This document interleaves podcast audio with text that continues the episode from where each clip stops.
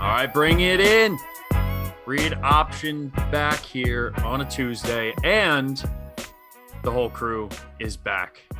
From from the ashes returns the Phoenix. Our man Brian Sanvido is back after I think what we've determined is a month and a half away from the podcast.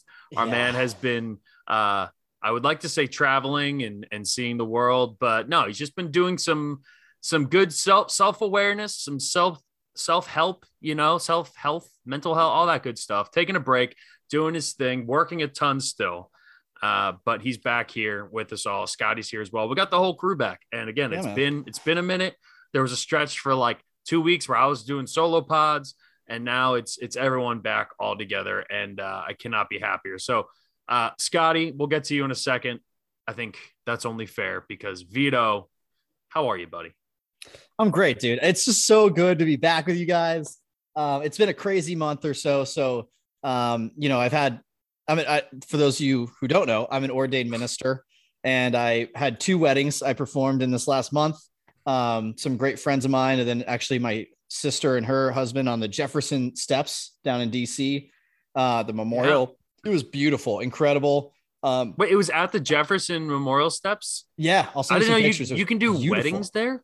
dude uh you get a permit it's only a hundred bucks and uh you're supposed to do it on the grass off to the side but fuck that we walk down to the main area you look over the washington monument it's a, Yeah. you know the water That's beautiful gorgeous. and uh so we did it down there it was in half italian because his family his name is luigi his family didn't speak english so had to learn some italian for the ceremony so I, I it's Nice. just been a lot of extracurriculars even outside of work and travel and everything so um, thanks for holding it down, obviously, guys. Thanks for letting me swing in when I can. Uh, I'm I'm just stoked to be back and talk some good old sports with you boys. Yeah. Now this might be low hanging fruit, but does Luigi have a brother?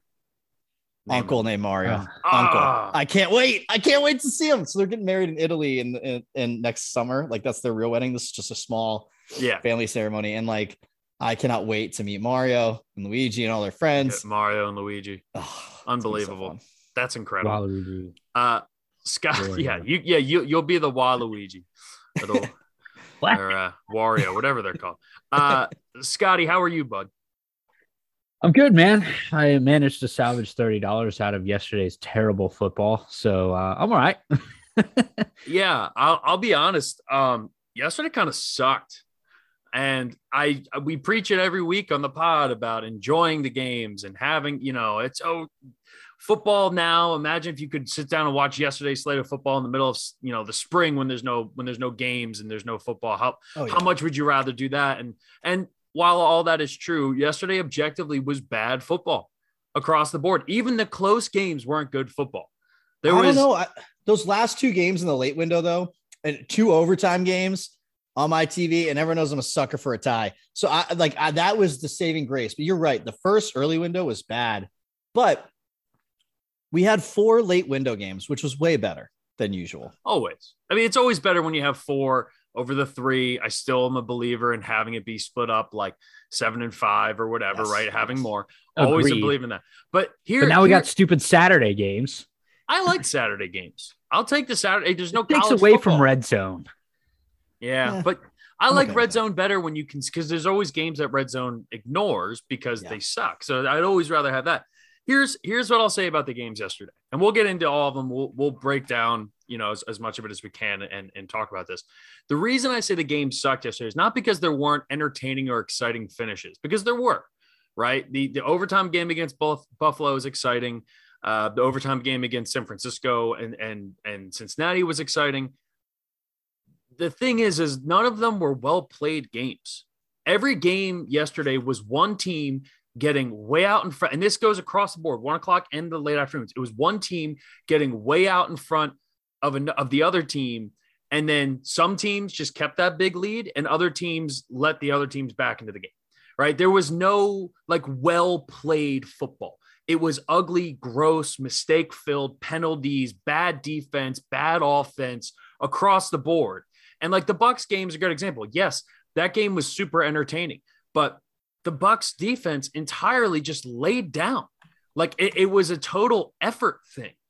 And, and I, you don't want to question guys' effort and stuff. I get it. But at the same time, so much of it was like defenses got comfortable with big leads and blew big leads and let other teams back into the game. That's not good football. I would much rather have seen Tampa Bay run through Buffalo all the way through rather than lay down and Josh Allen being a one man show. Now, was it entertaining to watch Josh Allen on basically one foot go and lead them all the way back and get into overtime? Sure, it was, it was absolutely entertaining, but it was bad football. It, there, there was no singular game that was like score for score, back and forth. This team leads, then this team leads, and oh, it goes into overtime. No, it was just ugly, kind of dog shit football across the board.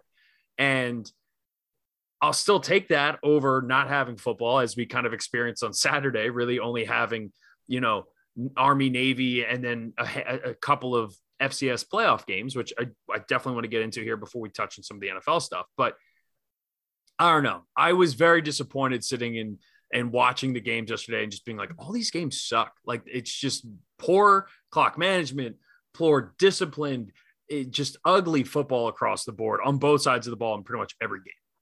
It was weird to see it, like you said, so late in the season too. Like the cl- there were coaching mistakes all over, which like usually game management you'll have a thing here or there, but there were there were like in the early window especially, and I know teams like you said there was that gap, but there was no like, hey, let's try and push that. There was a lot of let's get into the halftime. Also, like we don't know what to do with the timeouts. How many timeout? I forget who it was. They took like two timeouts in the first five minutes of the second half, and it was like, what is going on here? Like there yeah. were a couple um mistake ridden games and it was not very elegant football but um, maybe i'm biased because i had a good betting day but i did at least like the fact that uh, we had a couple there were some big plays whether that's because of bad defense or not or or bad offense there were some big defensive plays too and some returns that were really fun to watch but outside of those big plays the content you're right like even the big matchup of a bills and uh, you know Buccaneers game should be a uh, much higher quality than what we saw. Mm-hmm. It should be, and it wasn't. And you're right. Josh Allen was really given an avenue to be a star player at the end of that game. I mean, the Bucks have amazing linebackers and a really good pass rush. Like that shouldn't have happened as easily as it did. Yeah, the Cowboys and Washington football team was the same thing. Mm-hmm. You know, like the Cowboys, and, and, not to say that you know Washington didn't come out in the second half and start playing much better defense because they absolutely did, but with how I mean, Dallas put up 18 points in the first quarter and then just laid down. Like that's how it felt. And Dak with the horrible interception at the end of the game that got returned for the pick six to yeah. Kelly Holcomb, right? Like it, it was just ugly, ugly football. The bad teams were bad. The Jets, the Jags, the Texans, the Lions, they were all bad. The Giants too, right? Like all those teams were just bad, which is kind of at this point in the season what we expect out of them. But to see you know, like the, the Browns are up 24 to 6 and then didn't score another point for the rest of the game against the Ravens team that's been circling the dream, begging teams to beat them in the last few weeks and lost Lamar Jackson in the second quarter. Yeah. Right. You know, like that that game shouldn't have been a two point conversion. And then, oh, by the way, Baltimore also got the onside kick and went down to try to end up stealing the game last minute. Like these games shouldn't have gone the way that they did.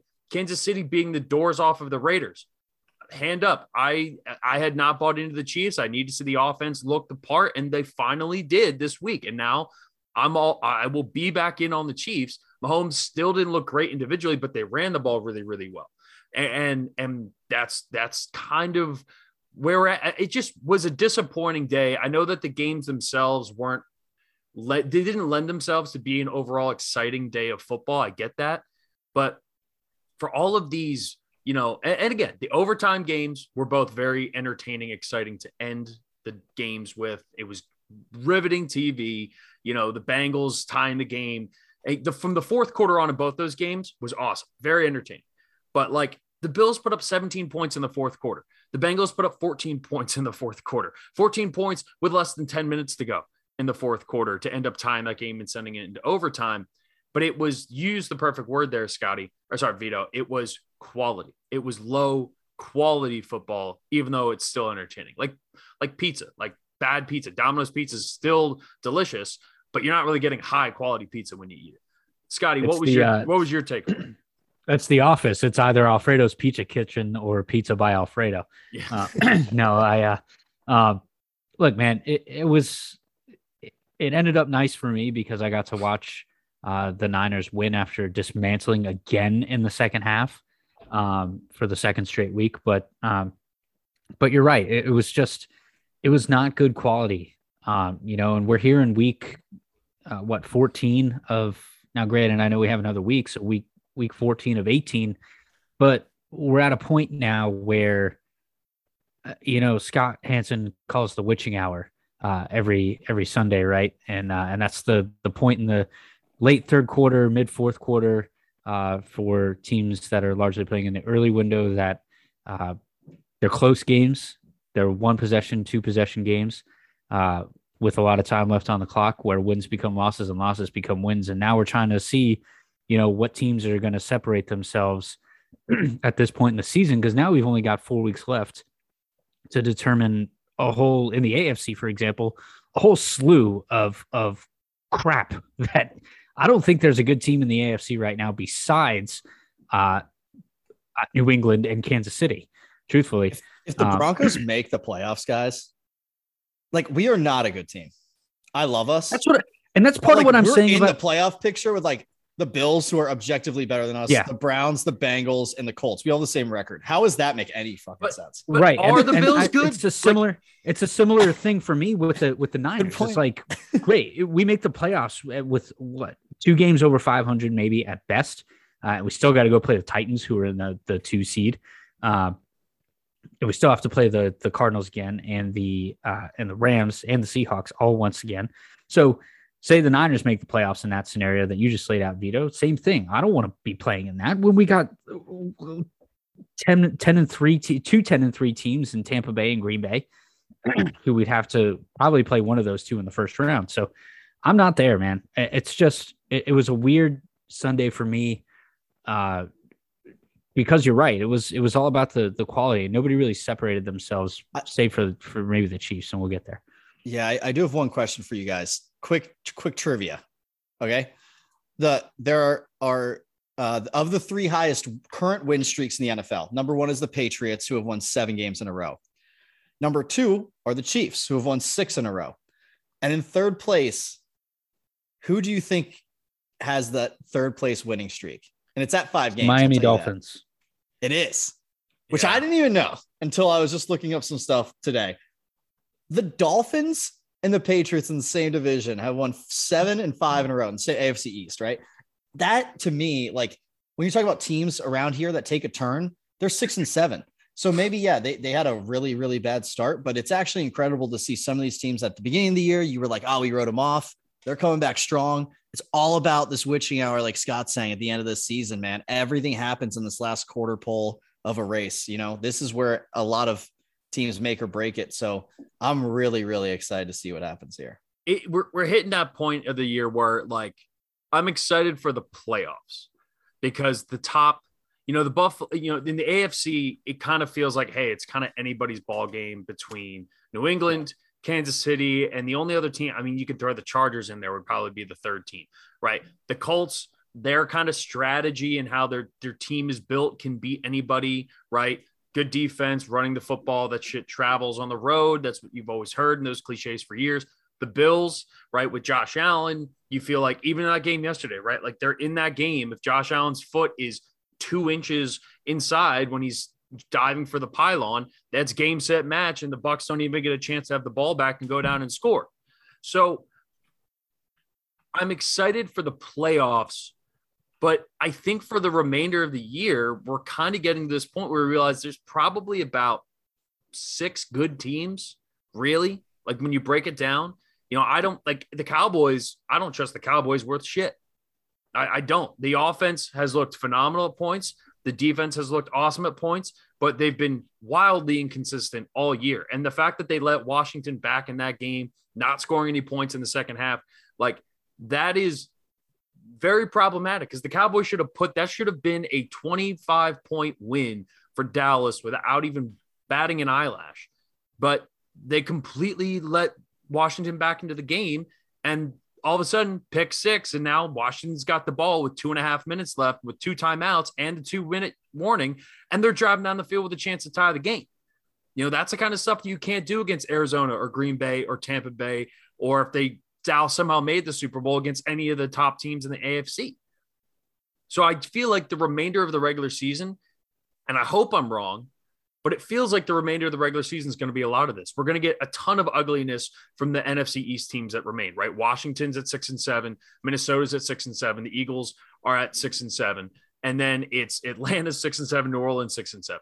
All of those teams somehow still have a chance of the playoffs. San Francisco is only a game up on them at seven and six, and we know how tough the gauntlet down the road is for them. It just feels like an absolute convoluted mess in the NFL right now. And that's not to say that there won't be enjoyable moments or that's not going to be fun to watch and see how it plays out. But I'm starting to get to the point where I'm much more excited about the playoffs and seeing Arizona and Green Bay play again or Green Bay and Tampa Bay play, you know, and, and even a team like Dallas who has all the firepower in the world and see if they can maybe try to make a run in the playoffs because that's going to be more entertaining than watching some of these terrible teams play garbage football every single week. And I try not to be some snob, but it's a no, it sucks to watch football when it's like literally all of the games were blowouts at one point yesterday. Every single game was a blowout at some point. And credit to the four teams that made it close, you know, after getting down big early. But I'm just excited to get to the point where we're watching high quality football to go back to the word that you used there, Vito. Um, I do want to get into a little bit some of the other stuff before we break down the games. Uh, Heisman was announced on Saturday night. Not to anyone's probably major surprise, but Bryce Young wins it, becomes the first Alabama quarterback ever to win the Heisman, which is pretty amazing when you think about the history of that award, the history of that program yeah. with Bear Bryant, everybody else. Um, I believe they're the, they're the, fourth school to ever have back to back Heisman winners. They had DeVonta Smith last year. Um, Vito, I'm very curious to get your thoughts on this because Scotty and I talked at length about it on Tuesday, on Friday's pod, I think it was. Um, but the the players that were represented as Heisman finalists, I think after Alabama beat Georgia, it felt pretty certain that Bryce Young was going to win the Heisman, even though my estimation, Bryce Young's not even the best player at Alabama. So it's kind of hard for me to say he's the best player in the country when Will Anderson just put off one of the greatest single seasons that any defensive player has ever had in the history of college football. And statistically, it's really hard to argue against it.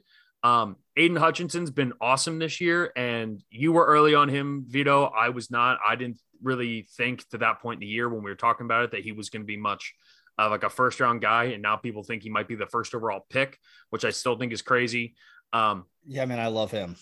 And, and I love the kid a lot, and, and the story's awesome. And his dad had the single season sack rush record at Michigan that he broke it, uh, w- which was really really cool to see and kind of everything. But uh, from your perspective, since you've been away and, and through all the college football playoff stuff, give us kind of where we're at, a little state of college football right now. Obviously, our four teams are set, but now that the Heisman's given out, the awards are given out, and all we have in front of us are bowl season and the college football playoff.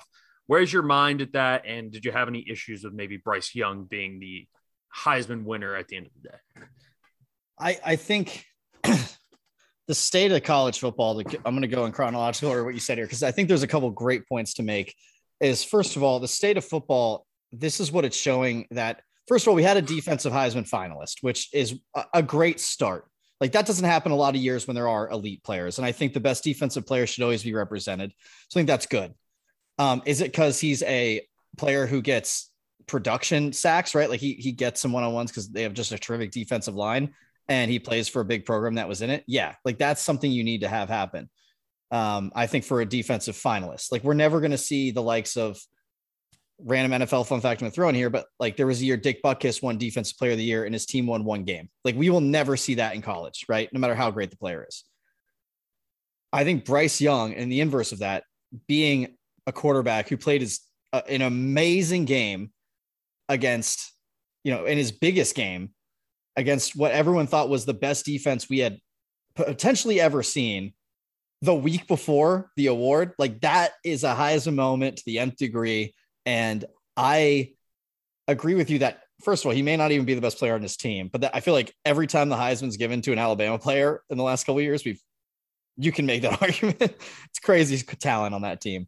Um, but I do believe that having a game like that in a situation like that does give you credit in today's age, in today's college football to get the award. It is a very, um, it's recency bias a little bit, right? Like you're not gonna when you pull up highlight tape and it's them doing something in a first game of the season that's incredible. Like, oh, that's a great play. And then you watch them do it in, uh, you know, a championship game of a conference, like that's that gets you going. But what I think would be even better, and I don't know when we want to do this because bowl games are always extra, right? You had your season, you had bowl games.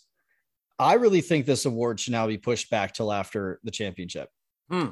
And I know that gives a disadvantage to disadvantage, quote unquote, to like the teams or the players that don't get to play twice, or maybe that have to play twice, whatever.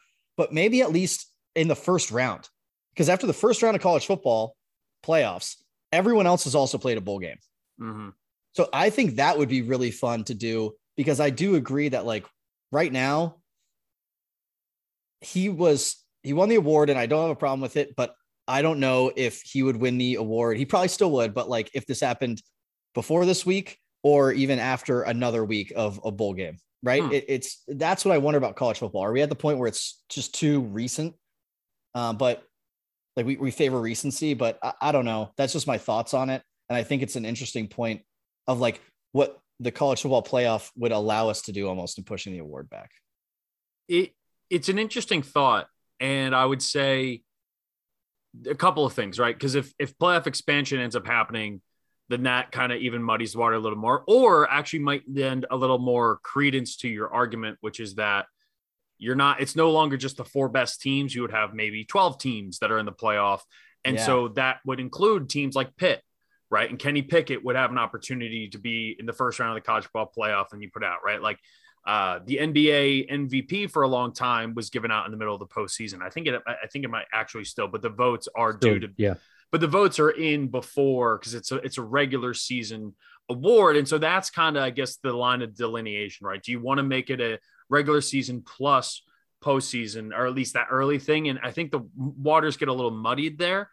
The other aspect of this that I think um, would be tough is it would incentivize players to play in their bowl game, right? Which, depending on where you fall in that argument, you're either for that or against it. Now, again, as somebody who grew into college football fandom, not necessarily, uh, you know, growing up, but more in recent years, bowl games with the college football playoff don't mean as much. And I also have never once had a problem with a player skipping a bowl game right? Christian McCaffrey was the first one to really do it. And I don't have a problem with guys doing that. We saw what happened to Jaylon Smith, right? Jaylon Smith was a lock top, top 10 pick out of Notre Dame at linebacker, ends up falling all the way to mid second rounds because he tore his ACL in a bowl game that was more or less meaningless and it cost him significant amount of money. Now he got that second contract in the NFL, but we also saw him get cut this year from Dallas and currently he's a free agent because he lasted about 2 weeks in Green Bay before moving on. So if that's the last we see of Jaylon Smith, then I again don't have any problem with players skipping bowl games, but having the Heisman be in it now, like Kenny Pickett is playing in the bowl game, and credit to Kenny Pickett, he's kind of cut from that cloth, and good for him. But if Michigan wasn't in the college football playoff, or like CJ Stroud, like if CJ Stroud was draft eligible, I would not say for CJ Stroud, hey, yeah, dude, go play in this bowl game to try to go win the Heisman, leave. And then that's going to even add another layer of like, all right, well, then this player might have had the best season, but he didn't play in his team's bowl game, even though they weren't in the college football playoff.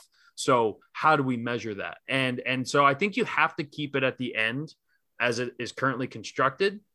But I do think there there might be something you can do slightly different or even giving it a, another week right before you announce it give it two weeks because there's such a long gap between the end of the regular season and when the college football playoff and the bowl games start.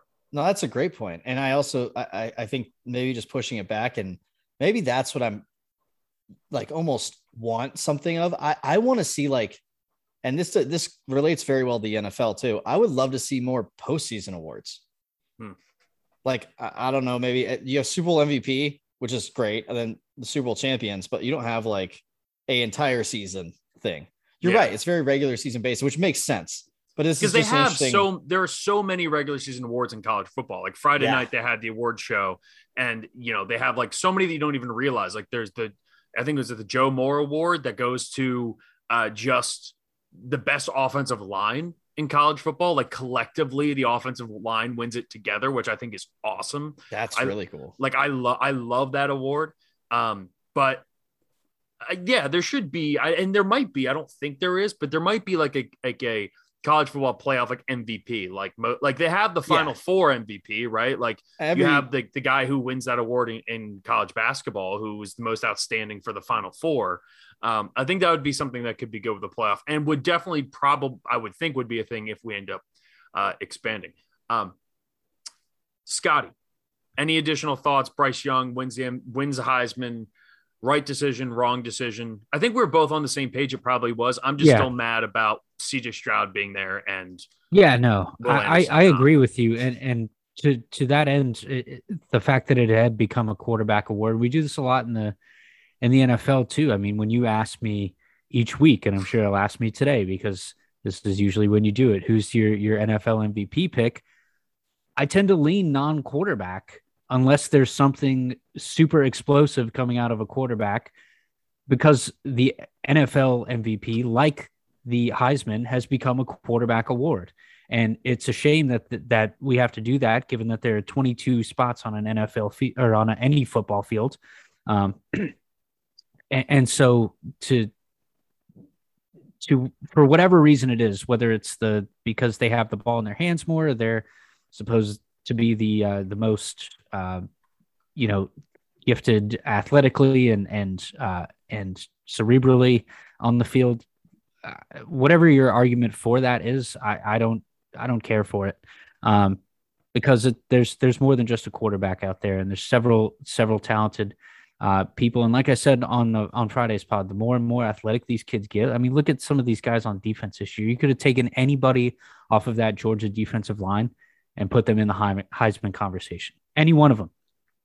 And and and like you said, Will Anderson, the the linebacker at Alabama, like it's to me, it doesn't make sense that we're we need to favor quarterbacks just because they're the uh, they're the uh, the head honchos of of the offense there. So uh, I do think it was deserving, having said all that this year, for Bryce Young to get it because, uh, like I said, I think he won that award in the uh, in the fourth quarter and overtime of the Auburn game, uh, long before he even demolished the uh, the stout Georgia defense in the conference championship game. So uh, good for him, uh, first Alabama quarterback to win it, and uh, Yeah. I don't know, yeah, we got we got to figure you- something out moving forward. I think if you combine that final drive in fourth quarter plus overtime plus the Georgia game, so right, add it all up, it's roughly five quarters. Those five quarters of football is what won Bryce Young the Heisman. Yeah. Who hundred percent. objectively, you look at his numbers, they're off the charts. And you remember this kid's a redshirt freshman too, right? You know, and has been absolutely spectacular for them. And unquestionably, whenever he comes out, which will likely be after next year, he should be the number one pick. Like we like the conversation around him needs to be Well- similar to the way we talked about Trevor Lawrence. Yeah, I, I think so cerebrally, um, and, and the decision making that he makes. But, but it's it's now the the bar is set, right? So he's won the Heisman. You're the greatest, supposedly the greatest, uh, uh, college football player in the country. So now the bar, you got to jump that uh, a little bit and take the next step talent wise on the football field to to really make your case. I don't know if that's for the NFL I- draft. I, mean, it's really hard to win the Heisman two years in a row, right? Because it's it, at the, the the shittiest part about the Heisman is that it's narrative driven. It's it's Yeah. not always. It's like Aidan Hutchinson's a perfect example. Again, love Aidan Hutchinson. He's awesome. Every single one of his stats is worse than Will Anderson's, and his team is ranked below Will Anderson's. There's no statistical argument to saying that Aidan Hutchinson should be there ahead of Will Anderson.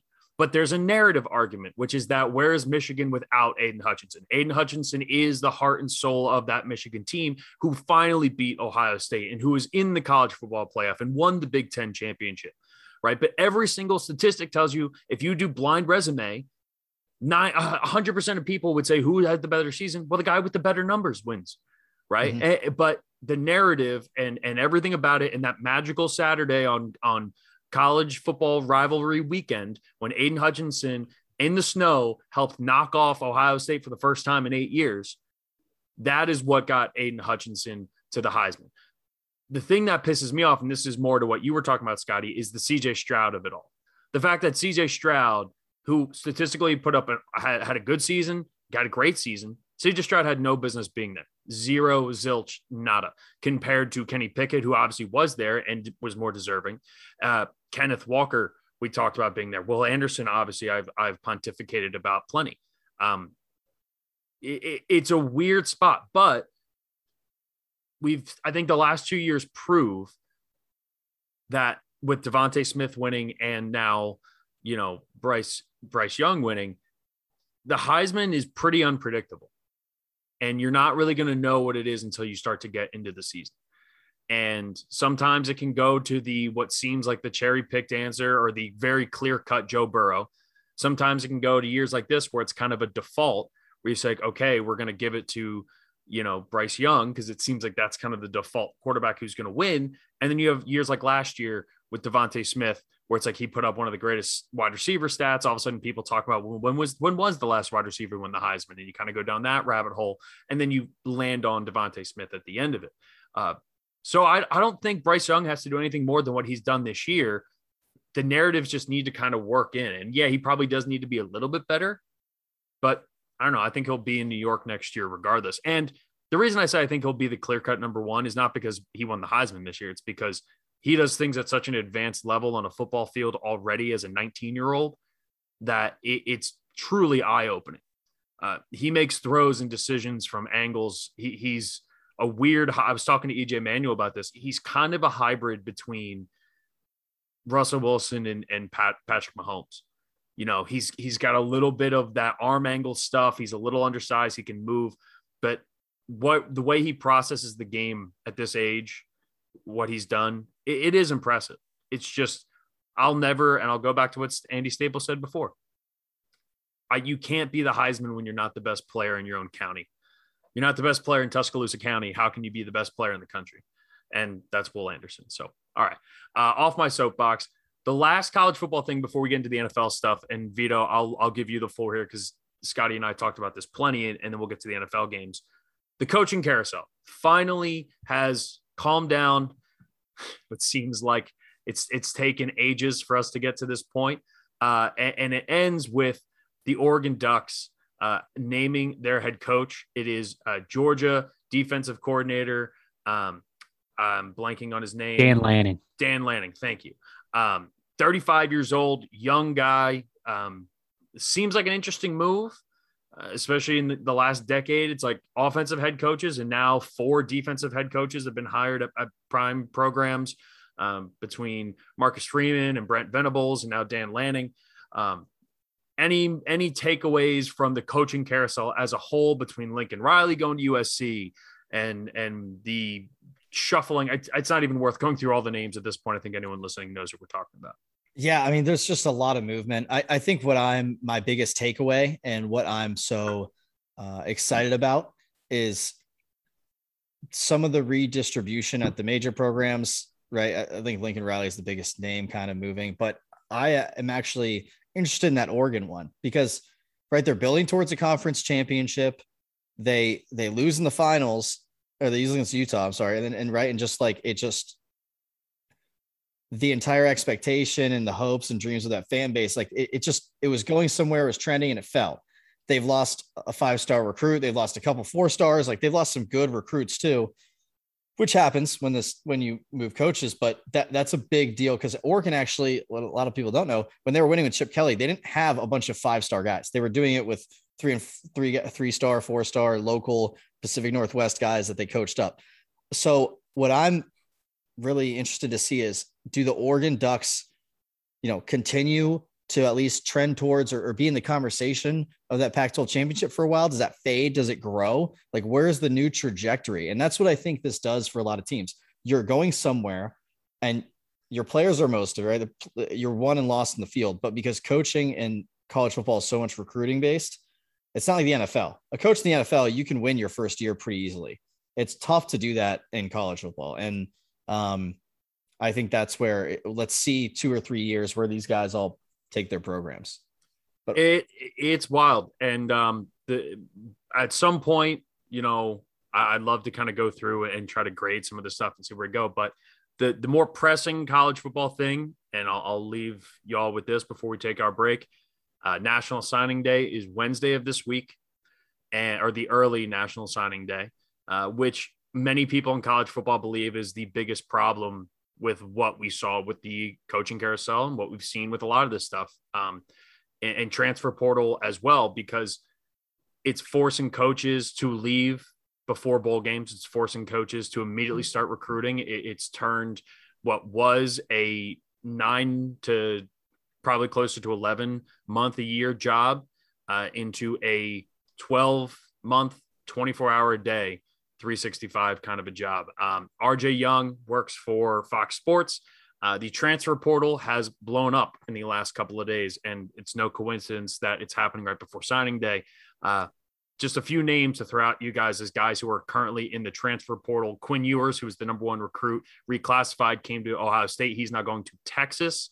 Uh, so is out of the transfer portal. But Whoa. names names that are currently in the transfer portal: Texas A&M quarterback Zach Calzada, USC quarterback Kedon Slovis, Auburn quarterback Bo Nix, Oklahoma quarterback Spencer Rattler, LSU quarterback Max Johnson, Indiana quarterback Michael Penix Jr., Ohio State quarterback Jack Miller, Nebraska quarterback Adrian Martinez, UCF quarterback Dillon Gabriel, and Purdue quarterback Jack Plummer. All wow. of those guys are in the transfer portal. And I'll tell you right now, there are not enough Power Five openings for all of them. So people wanted the transfer portal. I am with it but these are going to be some of the growing pains that come with all of this adjustment and all of the growth that college football has made and the changes in the last a year or so. But we'll get into that stuff uh, over the next month, I'm sure, as some of these people start to find uh, new homes.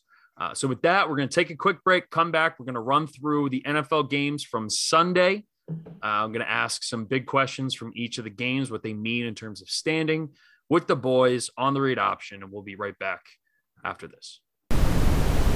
Week 14 is in the books, albeit slightly disappointing, but nonetheless, it still is in the books. Before we go through the games, Vito, you have not picked a game for us uh, in a long time, and we are literally seconds away from Monday Night kick- Football being kicked off.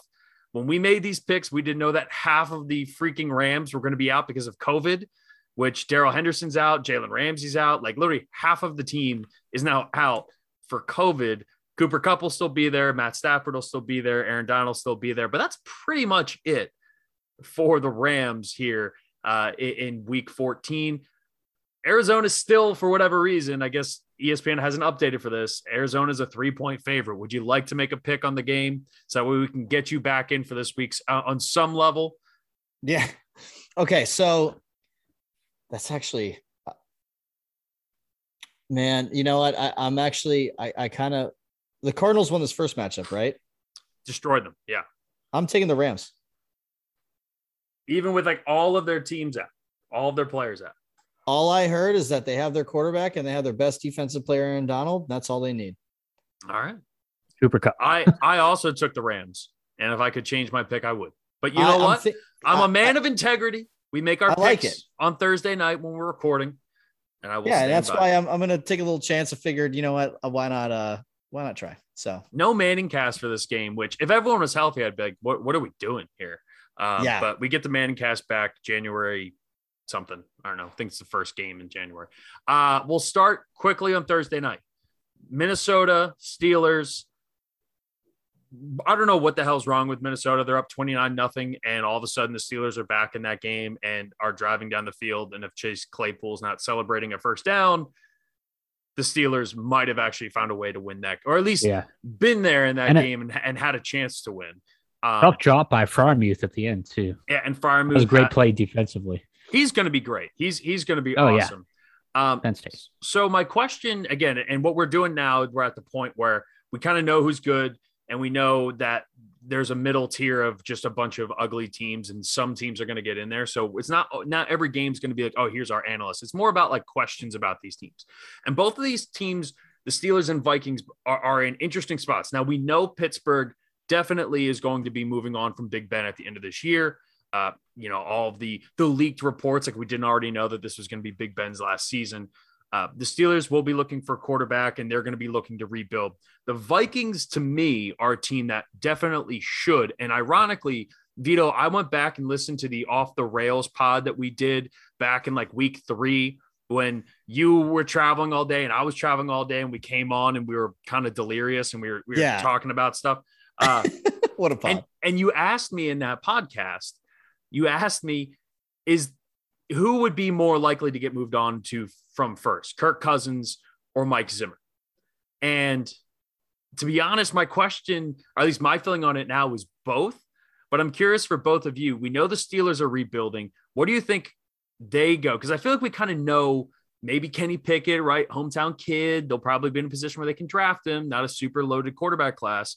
Uh, but is Minnesota going to be in the same spot by season's end as where the Steelers are at, where it's like, hey, we're kind of going to overhaul this team because there's a lot of talent on the roster, but Kirk Cousins definitely isn't getting the job done. And Mike Zimmer, it feels like it's, it's starting to get stale and it feels like this is time that the Vikings move on. It's a shame. I do feel like it's it's it's probably Zimmer at this point for me. Um, I think they'll keep Kirk Cousins for the exact same reason that we talked about off air, like the Penn State quarterback situation, where you want to have the guy in there so that you draft the rookie, he can come and learn from somebody. And Kirk Cousins, I mean, he'll probably want to go start somewhere, but talk about a backup you could trust in if he ever does, you know, if Pickett gets a start. To have him at least as your guy would be great for a year or two. They're probably going to have to trade him or do something like that. Um, but he should just be all time quarterback. Like like every week he goes and plays for another team. Like whatever team needs a quarterback that oh week, Kirk Cousins goes and just plays for them. I like that. A Monday night Kirk Cousins game. He plays quarterback for both teams. He's gonna throw two touchdowns through picks. It's gonna be great. Yeah. And like may the best team win. mm-hmm. Scotty, what about you? Do you do you see the Vikings heading into that direction where we're overhauling, we're moving on to our next our next era here? I think you have to, right? I mean, for as good as Kirk Cousins' stats are for the the season, really. I mean, he's he's got what uh, he had um, two interceptions in the in the game on uh, on Thursday night, which was two thirds of his total interceptions uh, for for the entire rest of the year prior. Um, so his touchdown interception ratio was great. But again, what you see on the field isn't what you see in the stat line, right? The decision making is not phenomenal. Uh, I remember texting you guys a couple weeks ago uh, when we were watching Minnesota on on Red Zone. And I just put the entire text was Kirk Cousins, not a great quarterback, um, and, and I still firmly like believe in that. And look, if you're Minnesota, you got to recognize that you have a defensive minded head coach who has done uh, fairly little with the uh, with the talent that he has to build that defense into what should be a, a, a superpower in the NFL.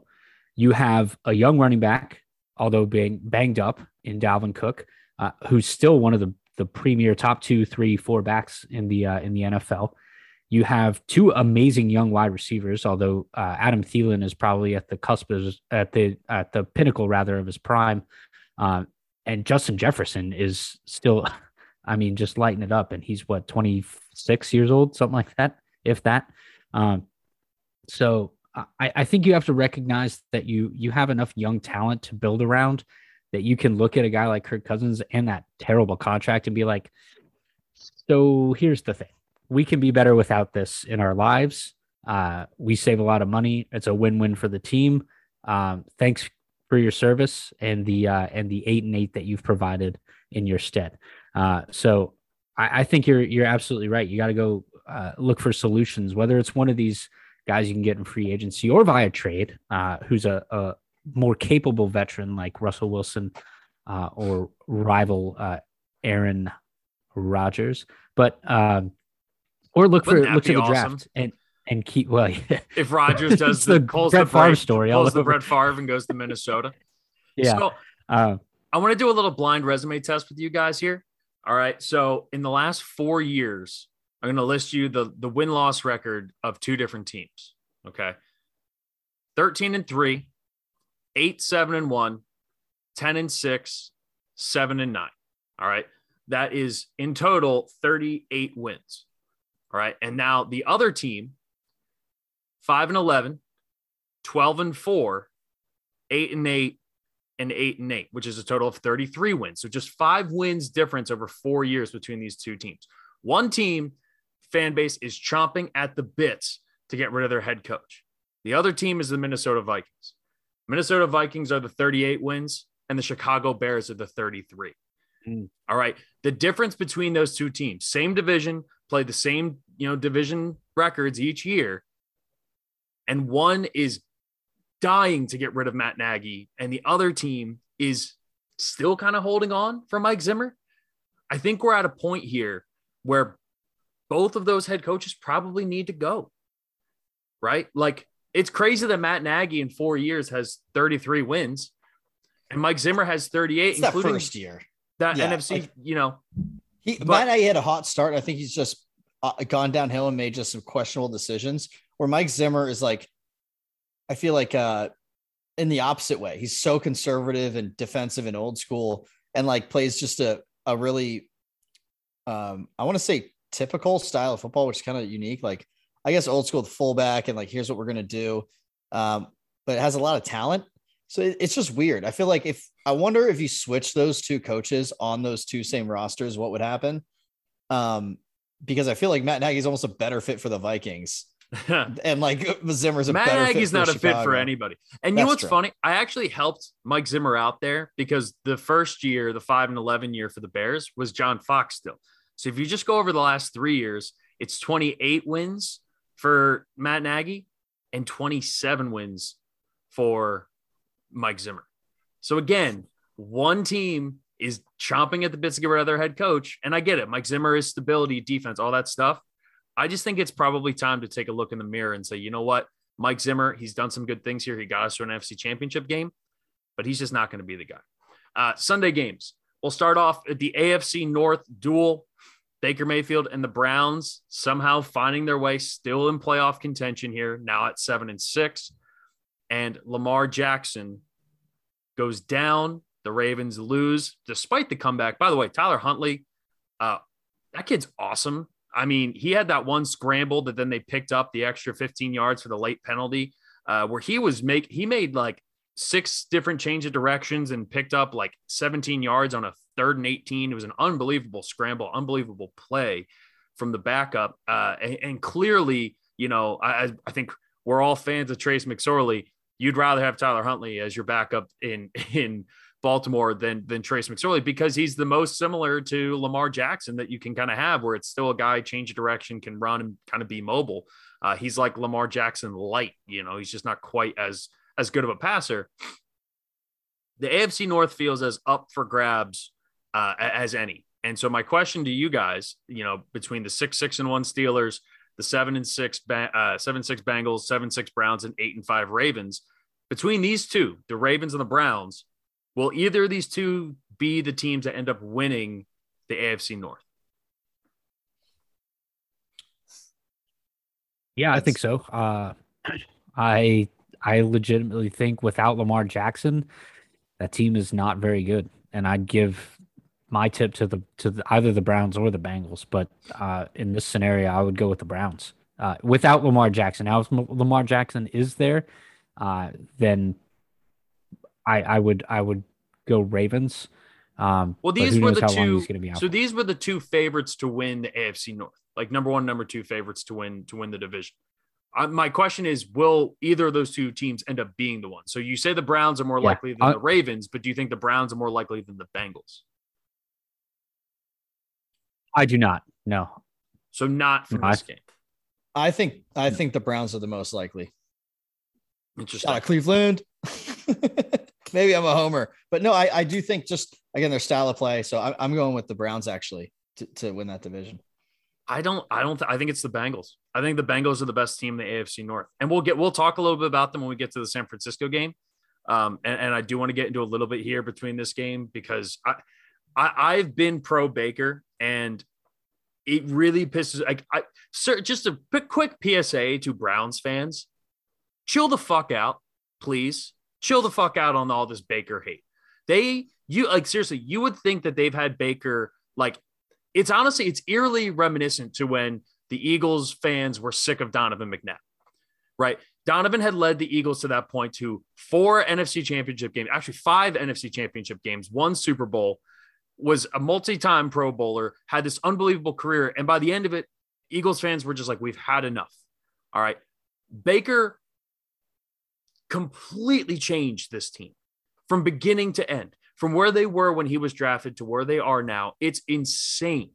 The dude is playing as banged up as anybody. And in the NFL, you have to play banged up. You, you just have to, right? If you're the starting quarterback and you're hurt, you're still better than Case Keenum. And Baker, you know, he took a nasty hit from behind at one point in the game and they sat him out for the rest of the series just to make sure he wasn't hurt. And he was livid on the sidelines because the guy yeah. is an ultra competitor. And it's so annoying to me. And I get it. Browns fans, you got your first taste of the postseason. You actually got a playoff win. You beat the Steelers, all that great stuff.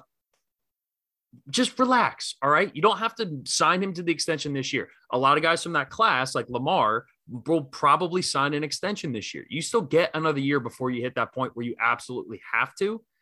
And I think everybody just needs to take a to just take a deep breath, Cleveland. All right. You draft him first overall, you get the fifth year of control, so you'll get that next year. But just hit the pause button for a second. All right. He's done so much for this franchise already. When he's been healthy, he's been good. The offensive line, which when healthy is probably the best in football, hasn't been healthy since like week two. He's Kareem Hunt played a quarter before he got knocked out of this game. Nick Chubb can't do everything. Jarvis Landry is at a point in his career where he's just not the same guy. They need to invest in weapons for him. And I get it. Even when everything's been right, he still hasn't been amazing. But this is goes back to the whole, you know, the Ted Lasso thing, right? Like it's the hope that kills you. Well, Browns fans got hope for the first time, just like AFC Richmond got hope for the first time. And then when you're let down, you get that much more hurt because you finally let up the guard and you finally let yourself feel like maybe we have a chance this year. He's like watching young. Penn State football. exactly. He's young. Give the kid a yeah. chance. Give I agree with you 100%. Yeah. Yep. But Browns fans are Absolutely. like are like ready to quit. Like it's crazy to me how much they hate him. You would think. I don't know, he, man. I guess like I, yeah, may, may, I mean, your my standpoint, your feet on the ground there. Have you yeah, heard similar say, sentiments? I, I don't think so. I think a lot of people I talk to, it's like, it's like they're frustrated with maybe how Baker's playing because they expect more of out of him. But like, I'm, I'm I don't think many people I personally talk to are as uh, furious and as just rambunctious about the fact that like they want him gone. I, I've heard some of it, like you're saying, like for the calls into their radio shows that they like yeah. replayed, and it's just it seems like there's some people that are are wild. And I'll tell you one quick story about my friend George, who's there, biggest Browns fan I know, has season tickets. I went with him to a few games this year, and uh, fan of the pod. Shout out George, and he um ended up uh, se- sending an email to the person who manages the season tickets for the Browns, like said, I'm not getting my tickets, all this stuff. Like, I'm not renewing. And then the guy emails him, like, why? And he sends this whole like multiple paragraph thing. Not, and it's just very like passionate about like, we're not a playoff team, all this stuff. And at the very line, uh, at the very end, he has a line that just says, at the end of the day, we still haven't done anything yet. Like that was kind of like his sentiment. Like, we're still not there yet and he was just like frustrated with some things. And it was so funny. Two days later, he emails him like, "I'm just kidding. I definitely want those tickets. I just was sad after a loss, right? Like it's all good. Yeah. We all go through that. But even him, who who goes through all these ups and downs, and and he knows like, no, Baker's your guy. Like I feel like most real fans are into that and they're cool with it. But yeah. you're right. It seems like the it's it's uh some there are some deranged ones out there. And and I don't think it's I don't think it's a coincidence that the two franchises that haven't won in as long as anyone in Buffalo and in Cleveland are both frustrated right now because one of the things about the NFL is you have to learn how to win and not just win one playoff game and not just make it to the AFC championship game like Buffalo did, but have sustained winning, right? Like going to the playoffs three years in a row. Like that's not just a given just because you have a franchise quarterback. It takes a lot. And both mm-hmm. of those franchises are still learning how to win. So I don't know. That's my little Browns thing. And I follow a bunch of Browns fans randomly on, on Twitter and and and people who are like, you know, cover the team locally and, and have podcasts and do stuff. And they there's a couple who are like still Baker stands, but I'm just I'm blown away at the amount of people who are like, get Baker off this team. you know, we need to go back again. It's like, dude, you win one playoff game with a guy, and now a year later he's playing. He tore his rotator cuff twice this year, once minorly, and then a second time on the same shoulder. Just relax. And he's playing through it. And you just beat the Ravens, and you've yeah. beaten the Bengals, and you've beaten good teams this year. So just chill the fuck out. Uh, Jacksonville in Tennessee. Tennessee won the game. Congrats. That's not the storyline. That's not the question. That's not what matters out of this game. Uh, for both of you guys, you're professionals, right? Uh, you work in office settings. You have bosses. If you were in a meeting with your peers and then your your collective boss came in and, and basically made a speech about I've built this company, I've built this, I've had all this success for years. Why are you good enough to be here right now?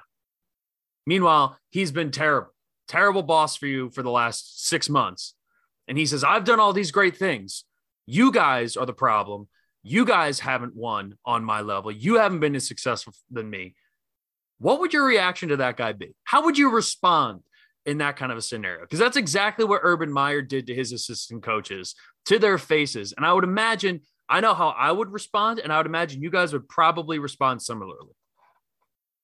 Yeah, there's a, a two word sentence and uh, uh, get up and walk out of the room uh, and not come back because that's you you sit there and preach accountability for your team, uh, you know, the whole year, and that's that's part of you know being a head coach in the NFL. You have to find a way, and it's middle management. Let's be honest, to make your make your players uh, and, and coaching staff who are, are at or near the same level as you feel accountable for how they run the team and how they uh, their contributions help the success overall of the team. And then to look them in the eye and tell them that if I looked at my employees and said, you're mediocre and crap, everything I've done uh, to, to, is to help you get here and you haven't, you haven't done anything. Uh, it's, it's ridiculous. It's ungrateful and, and it's shameful for, for a, a manager to do that. And frankly, uh, you want to see your employees be better. Uh, you want them to be better. You don't want them to uh, to be berated and felt like uh, you know their their whole uh, their whole method of success depends on on uh, what you think of them. Get out of here, please. With that, that's enough from Urban Meyer. I'm tired of it.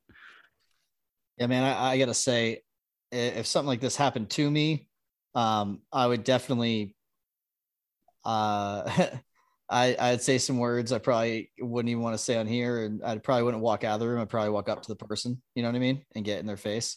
I also, uh, especially like you know, these coaches are working around the clock. Like these guys in the season, I mean, they've they're been away from their families for how long? So to be the holidays. Everyone's tired and grumpy, and yes, they haven't had success. But you know, they're the ones putting together the game plans, cutting up the reels, doing all this other stuff eh, behind the scenes just to get ready to game plan and work on breakdown. Like they do so much work that Urban Meyer doesn't have to deal with. And I just, it, it's very disrespectful. I would have a major problem if it was said to me. And um, I, I would be very interested to see if, if Urban Meyer does stay the coach in Jacksonville, how many of these assistants actually want to come back? It's not going to be a lot. It's not going to be a lot and, and I it, it's hilarious to some degree. But then you also remember, like, yeah, this guy might be torching one of the best quarterback prospects we've had in in yeah. the last decade, the last twenty years, right? And and and has been nothing but an arrogant tool, which I think we yeah. all kind of known about Urban Meyer behind the scenes. And Vito, I know you're not on on Twitter, Scotty, you are, and I'm I'm not sure if you saw this or not. Um, but it's one of the funniest things, and, and it's just the hypocrisy in all of this makes it very delightful. Um, when he took his, you know, gap year, two years, whatever it was between Ohio State and then taking Jacksonville, he was an analyst for Fox Sports and college football. Well, someone took a screen grab from one point last year uh, where it's Urban Meyer's criteria to examine for struggling teams. Okay. Number one, trust issues. Number two, dysfunctional environment. And number three, selfishness. the irony. Oh, it, that's it's that's great. It's incredible. It is chef's kiss. It's beautiful. That's so, and this is why Twitter's, you know, for all the dog shit and the terrible things you see on Twitter, this is what makes Twitter so incredible is stuff like this. And yeah, if you're the Jacksonville Jaguars, you have to move on. You you have to.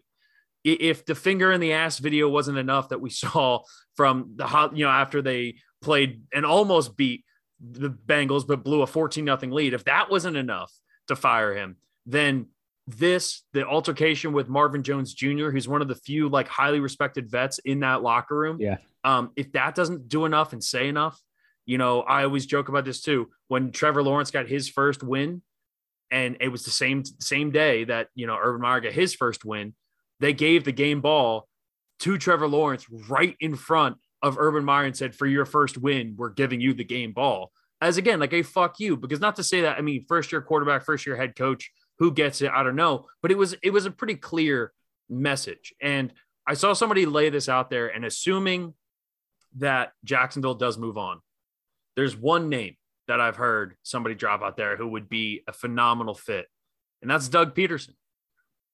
Doug Pederson's looking hmm. for an opportunity. He's got roots down south. I think he, he seems very Jacksonville. I think he would be a phenomenal, phenomenal choice. He's a guy who knows how to bring structure, integrity, all of that stuff that you want to an organization. And if you're the Jaguars and you hold on to Urban Meyer any more than the end of this season, you're going to screw up the the first opportunity you had and the best opportunity you had to take Jacksonville from a mediocre laughing stock of a franchise to a legitimate contender. And and you basically piss away the first first overall pick you ever had and also hitting the lottery with it being the year that Trevor Lawrence came out. So, all right, that's I think that's enough Jaguars talk. I just I, I couldn't believe that story. I couldn't believe it, but I also could painfully believe it. Yeah. Uh, well, selfish. AFC West matchup. The Raiders got shit pumped by the Kansas City Chiefs, uh, and, mm. and the Chiefs look really good right now. The defense has held their opponents to less than 10 points in four straight games. Uh, nobody saw this turnaround from where they were at the start of the season to what they've become now, uh, which is probably a little bit on the media's fault, right? Who kind of st- start a lot of these conversations because that is like the calling card of a Steve Spagnuolo defense is that they kind of suck in the beginning of the year, and then as the year goes on, they get better and better and better. And, that's exactly what we've seen to an, obviously exaggerated degree here with the Kansas City Chiefs. Um, but my question to you guys is: is we still haven't seen Mahomes look that great, right? Like the one of his touchdown passes this week was a little dump off to uh, Darrel Williams out of the backfield, who took it like 30 yards, right? And and Travis Kelce had three catches. Uh, Tyreek Hill had four catches. Like they're doing it with not the usual suspects, and Mahomes still isn't really connecting with guys on the deep route. So the question for this matchup, obviously the Raiders not really important here. Can the Chiefs win a Super Bowl without Mahomes being the Mahomes that we're accustomed to seeing? No, but I think he can turn it. We've seen him turn it on for most of his career. I have of any player that is like fluctuating, I would put my money on him to have a four game stretch that absolutely dominates, right? Like, hmm. but I think no, if he's not like that, they cannot win. I disagree uh, because this has been a, a humbling uh, sort of stretch for for Patrick Mahomes in those weeks, what six through ten, where they were just god awful, nothing on offense, nothing on defense. And now your defense is keeping you enough in the ball games, and Mahomes is figuring out ways that, and not just him, the the entire offense are figuring out ways that they can create plays, make plays, uh, without the the usual cast of characters, without Tyreek Hill being as involved. Uh, although he's still there as a threat to take the top off the ball uh, without Travis Kelce being as involved. But again, still a threat to to you know have a 100 120 yard game with nine catches over the middle. Uh, but to be able to find ways to do it with guys like Mecole Hardman and and uh, Darrel Williams and over the last few games. Now Clyde Edwards-Helaire is coming on. They're able to run the ball a lot more effectively over the last few games. I think there's plenty of ways that they can figure out how to maneuver that, manipulate the the other pieces of this offense that they haven't had to rely on because they've been able to hit the big plays in, in the in the stretches where they were in uh, AFC Championship games in the Super Bowl. So now I think it only makes them more strong and and more complete Um, and that's a little more scary to me than even the uh, the explosiveness of uh, of a Patrick Mahomes led offense. I don't think they can win a Super Bowl this year. I and and that might seem early to make that prediction. And if I'm wrong, then I'm wrong. But at some point, you are who you are, and, and this isn't to say that. And I went on this rant a couple weeks ago, but this isn't to say that Mahomes is all of a sudden, you know, oh, he was a, you know, had those three great years and it was a bust. There was Andy Reid, it was Tyreek Hill and Travis Kelce. Now they're falling off. No, it's just he's entitled to a down year. He's been so phenomenal since the day he stepped in to act like he was going to be this great every single year is just foolish. I don't know if you guys have been watching it, but I've been watching the Man in the Arena documentary about Tom Brady. And the last episode, you know, was, was talking about that early success that Tom Brady had in his first few years. And then kind of the down year, right? The loss in the New York Giants Super Bowl. And then after that Super Bowl, we didn't see them back in, in, in another Super Bowl for a while. It wasn't until the the undefeated team, right? They lost in 2007 to Strahan and the Giants, and then we didn't see Tom Brady play in another Super Bowl until they played the Giants again in was it 2011? 11. Yeah. Yeah. So it's okay for Patrick Mahomes to have some down years. It's okay for the Chiefs to not be built to uh, be this team we we've expected them to be every single year. I think when they get matched up against the Patriots in an AFC championship game, especially if that game is in Foxborough, they're not going to be able to run the ball like they did yesterday against the Raiders. They're going to have a hard time throwing the ball again with Matthew Judon and Christian Barmore and Kyle Van Noy and those guys eating after him up at, at the line of scrimmage. But they're also going to have a hard time throwing on JC Jackson right? And, and, say what you will about Jalen Mills. Jalen Mills won a Super Bowl and played against Tom Brady and has been in big games. And, and I trust him as a second corner, even though, you know, he's not the greatest, right? They, still have enough weapons there on the defense, not to mention Devontae uh, uh, Hightower, Devontae Hightower, right? Like, I don't see how the Chiefs score against them. And, and whether it's the Colts in a wild card matchup, whether it's the Titans, even if Derrick Henry ends up coming back, right? Pick whatever team in the AFC, I think they all have a legitimate chance to beat the Chiefs because I think Mahomes has to be the catalyst for the Chiefs in order for them to go on and win a Super Bowl. And I don't think their team is built to do that this year. Can they put up big numbers against the Raiders and a bad defensive team at home with all the extra juice about the Raiders doing that victory lap around the field last year? Absolutely. And they put it to the Raiders. They scored 41 against them earlier in the season. They put up 48 against them yesterday. But it's okay if Mahomes has a down year. It doesn't mean that he's any less great. He's had arguably the greatest first three years as a starter that any quarterback has ever had, rivaled only by Tom Brady. So if he has a down year, he has a down year. What made Tom Brady and the Patriots so brilliant is their ability to reinvent themselves as time went on. And that is the next chapter for Mahomes. If what you did your first three years, now this is his fourth year, is going to continue working, you might still be great.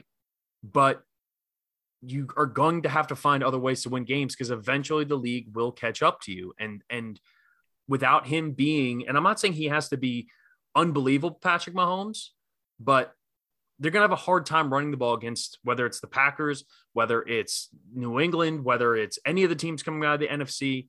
They're going to struggle, and and I don't know if the Chiefs have enough there.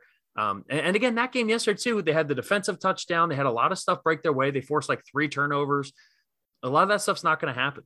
You know, a lot of that stuff's not going to happen in close games. So I I think Mahomes has to be great in order for them to win championships, just like the Patriots have needed Tom Brady and Peyton had to be great for the Colts and Denver and all those things too. So though I guess the defense kind of took that one over for Denver. Um, moving on, Saints and Jets. Uh, this one's kind of quick because I, I don't. I mean, look, the Saints, Taysom Hill, they win, whatever. The Saints are kind of in a weird spot. I expect them in the future to kind of move on. Um, I maybe Jameis is the a- answer. I, I, would expect the Saints to also probably try to draft a quarterback this year, like Kenny Pickett in, in Sean Payton's offense. I think would be awesome. Um, but we'll, we'll kind of see. Maybe they go for a, a more high upside guy like Matt Corral. Uh, or or Malik Willis, who's a little more mobile, who's maybe a better version of someone like Taysom Hill. But the Jets, it, it feels like they're just in this same old Jets pattern. And I like Robert Saleh. I, I think he has a chance to be a good coach. But my question revolves more around the New York Jets head coaching job specifically, because I think, given the magnitude of it, the history, the Joe Namath of it all, is, is being the head coach of the Jets the hardest job in the NFL? it might be because it's the most difficult to succeed in. Yeah. I'll say that, right? Like it's I mean, Jacksonville's probably the one argument to it, right? Yeah, but you don't have the New York media in Jacksonville. Exactly. and So- also and you also have, you know, Bill Belichick across the division. yeah, and, and I was, was the say, Jets head in coach for a day? Well, the Jets had had Rex Ryan who had some success, right? Mhm. But think about like Jacksonville Jack Del Rio. they've they actually have had a few good guys come in there, but like I just think that um when you're talking about tough to succeed, like hardest in terms of that, the dysfunction around it, getting that team going, building out the roster, like they have some good players, but even just actually getting that team to become a team, that's a multi-year deal, and you don't even get multiple years to do it most of the time. you have so, a like- terrible owner too. Woody Johnson that's- sucks. Yeah, so I, I don't know, man. I think uh I think that maybe Detroit as a recent, but either one, like th- those are in the same category, and I wouldn't because of the media. Scott, to your point, you gotta leave New York. That's gonna Yeah. suck. Like I think they're all in that same realm. I think Jacksonville's at a bit of a disadvantage because people still view them as the, the new team, even though the Texans have been there after. But the Texans at least have had some sustained success throughout some of their history. You know, the the Jags have two bright seasons, and one of which was completely out of the blue when they went all the way to the AFC Championship game in 20, 2016, 2017, and then damn near beat the Patriots in the AFC Championship game too with with Blake Bortles. Like that team came out of nowhere, but defensively Yeah. they were so good. They had some. I- I think the media- success, but yeah, I just I think the media makes it that much harder. And and the one thing was like Rex Ryan personality wise is like bigger than the New York media, right? Like it's not something like he doesn't give a shit for better for worse. And when it's good, it works great for the Jets. And it did when he was there, the two AFC championship games. But that job just seems so difficult. And they also, by the way, have an awesome GM in Joe Douglas and a coach that everyone thought was a home run hire in Robert Saleh. And yet they still haven't been able to do much, you know, in terms of development. I, I, I still think Zach Wilson wasn't the right pick. I didn't love him coming out. I saw the talent, I saw the throws, but it's clear that, like, yo, when, when he was playing at BYU, he just wasn't playing at some of the level that you know some of these other guys were. Like it, it's just in terms of what he had to go up against week in week out. What's that face, Scotty? Uh, you picked him in our mock draft at number two Because it it, it was for the, the- Jets. I'm not saying that I wanted him. No, I picked third. Zach Wilson went you- two. You had Zach Wilson go to the Jets. I'll bring back the tape. Don't worry. I if, if I'm wrong, I'm wrong. But I really thought I'd pick third in our in our mock draft. Yeah, I don't. I don't. I I know you picked Zach Wilson. I I've watched this recently. I, I'll Yeah, bring up well, the tape. We'll and- let and the to the people point- know. yeah. To the point of of Jeff though, like either way, you thought that's where he would go, which is the it was correct call, yes, you were I, I did. And, and still, when you're drafting on upside, I see the upside with Zach Wilson. I do. I I just don't fully buy in. And, and, and look, if I'm wrong, I was wrong. Like I have no problem saying I'm wrong. I I genuinely, I mean, look, that was a while ago, so I'm, I'm very positive it, it very well could be true. Um, and and if I'm wrong, I'm wrong. Crucify me for it. But uh, Zach Wilson, if he was the third best prospect in the draft, he was the third best prospect in the draft or second best, whatever it was. Um, I don't know. Fuck it, whatever. Yeah, because what? San Francisco went third. Were you third and you took Trey Lance? Is that Well, at happened? the time, at the time, they only they had the 12 pick still. They hadn't traded yet. I know I had Trey Lance as my number two prospect, but I I had the Jets taking Zach Wilson, which I think a lot of people did. Just saying. And hindsight's always 22. uh, Cowboys, Washington. Um, Washington football team. That's a that's a it's a tough loss for them, right? Because they were riding a hot streak. They'd won four in a row. They're they're riding high, and then all of a sudden, this is what I've again I've said since the beginning of the year, and everybody's stolen my take because everyone in sports media listens to this podcast clearly that Tyler Heinicke is just the the next era of Ryan Fitzpatrick, and we saw the opposite side of that, which is you're going to get three or four game stretches that make him look awesome, but he also does so much reckless shit that eventually it's going to catch up to him and kind of screw him over, and that's more or less exactly what we saw. In, in this game against Washington against Dallas. Now, because he's so reckless, it's also part of what got them back in the game. Cam Sims had that unbelievable touchdown catch on the sideline in the back of the end zone, which was an incredibly thrown ball. And, and on that last drive before Heinicke fumbled, you know, he threw a dime to DeAndre Carter that just went just a little bit too long, that just went kind of right through DeAndre Carter's hands and ultimately kind of kept them back.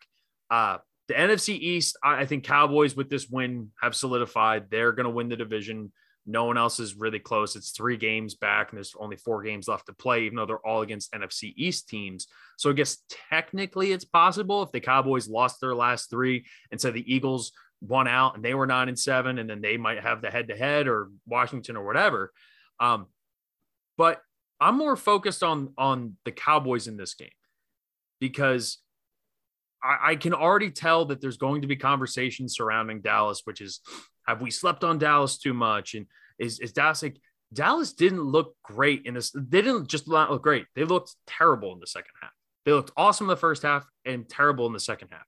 So, how far is the gap between where Dallas stands right now? They're fourth in the NFC. They're only a game behind Arizona and Green Bay and Tampa Bay but it feels like that gap is a little bit further than maybe the records show. Do you guys think that gap is bigger than what it is, or are should we be more seriously taking the Cowboys as a potential dark horse to make the NFC Championship game or even make the Super Bowl?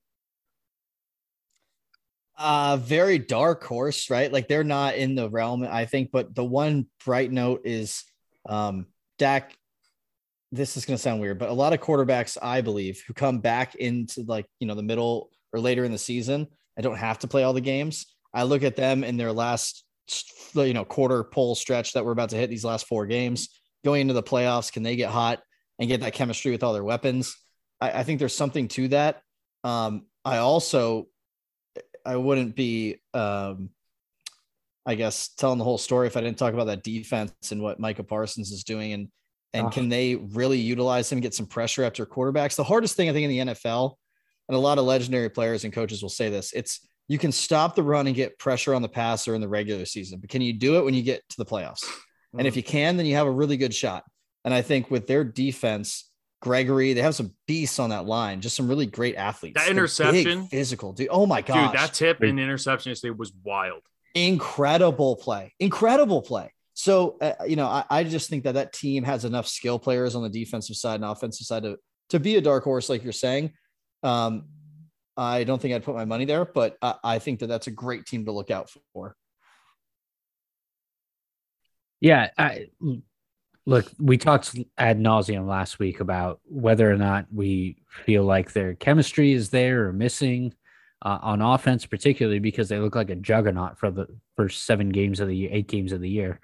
Um, and so that's sort of missing with Zeke banged up. I think uh, doesn't help.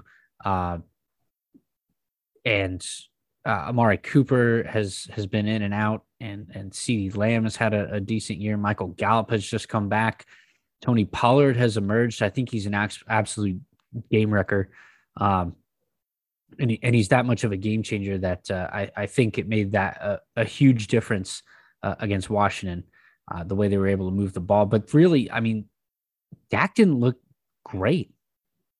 Uh, some of the decisions he made uh, particularly that one mistake where he just completely did not see the linebacker over the middle for that pick six. Well, and that play I, too, I was, real quick, and I want I want you to keep going, but he had an opening to hit Schultz on the crosser. Like they, the, yeah. they had a perfect angle of it with the sky cam, and he rolls out and he has no one in his face, and Schultz is kind of going across because Schultz basically it's an option route where he can decide to sit or he can kind of keep going. And Schultz sat and he was wide open. It was right before he chose to sit, and Dak had the opening. And even after he waited, he still had the whole right side of the field open where he could have led him there a little bit. But instead, he waited too long, had a guy right in front of him, forced the throw, and Holcomb picked it off and ran it back. Yeah.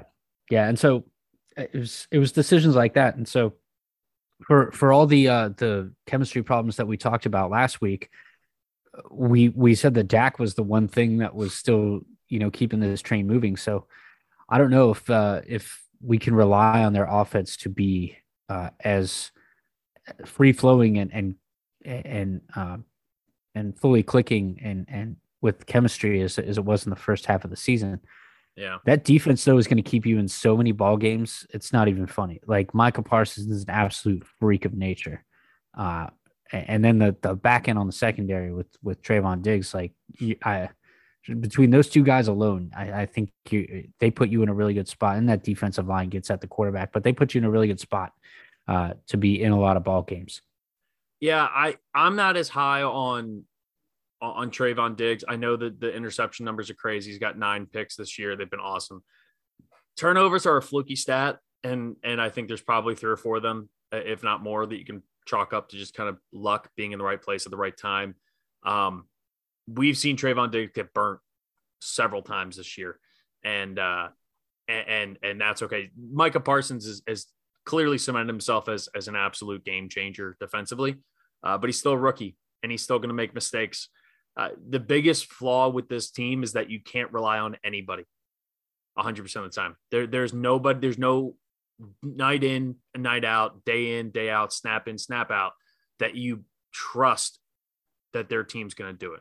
Right. The, I don't trust. I mean, literally outside of the two wide receivers, CeeDee Lamb and Amari Cooper are the only two players I think I trust implicitly on the Cowboys. Zeke can't trust him to be in the game.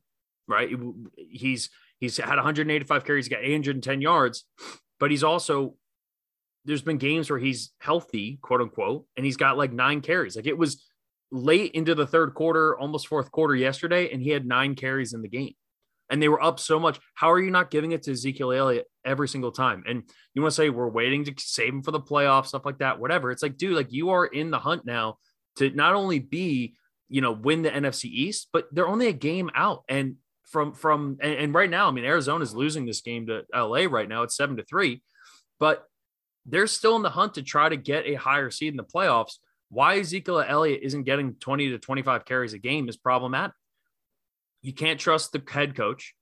I, I, I mean, you can maybe trust the coordinator, right? I think we all like Kellen Moore, but there's still some stuff to left, you know, left to be desired with him. I, the thing with this team is that they can either be awesome, which is why if they got hot come playoff time, they absolutely could make a run to the Super Bowl. I believe that. But I would never bet on it.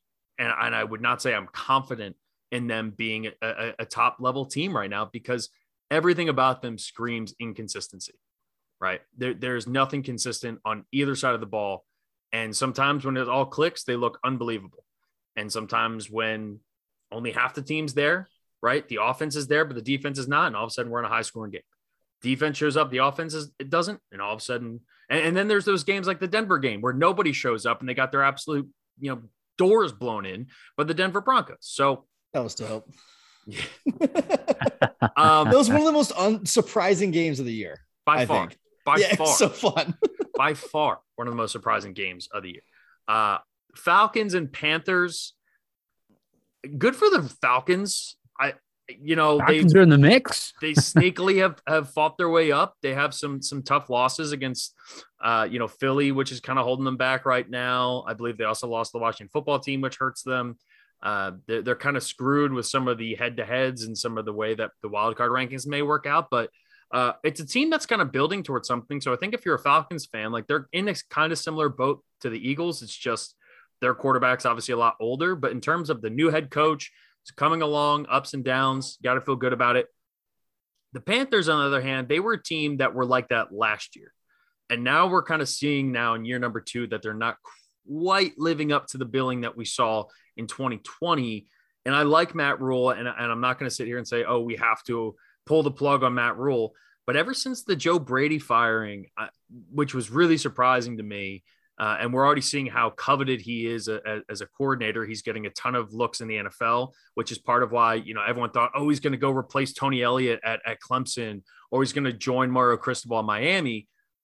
He's going to get more offers to be an offensive coordinator in the NFL. It was really surprising to me that he got let go uh, from the Panthers. And it's starting to kind of bring in the question now. I think they got to remember too, they, they signed up for that fifth year option on Sam Darnold already which uh, is kind of tough for them because it means they have to have Sam Darnold back next year. What does the future hold for Carolina? right? Are they going to try to run out there with a new system and a new offensive coordinator with Sam Darnold? Or do they say, you know what, we're going to go out and draft a guy and Darnold's going to be here and maybe he's going to be the bridge to our next quarterback? Because it looks like the Panthers are probably going to be picking somewhere between 10 and 15 in the draft.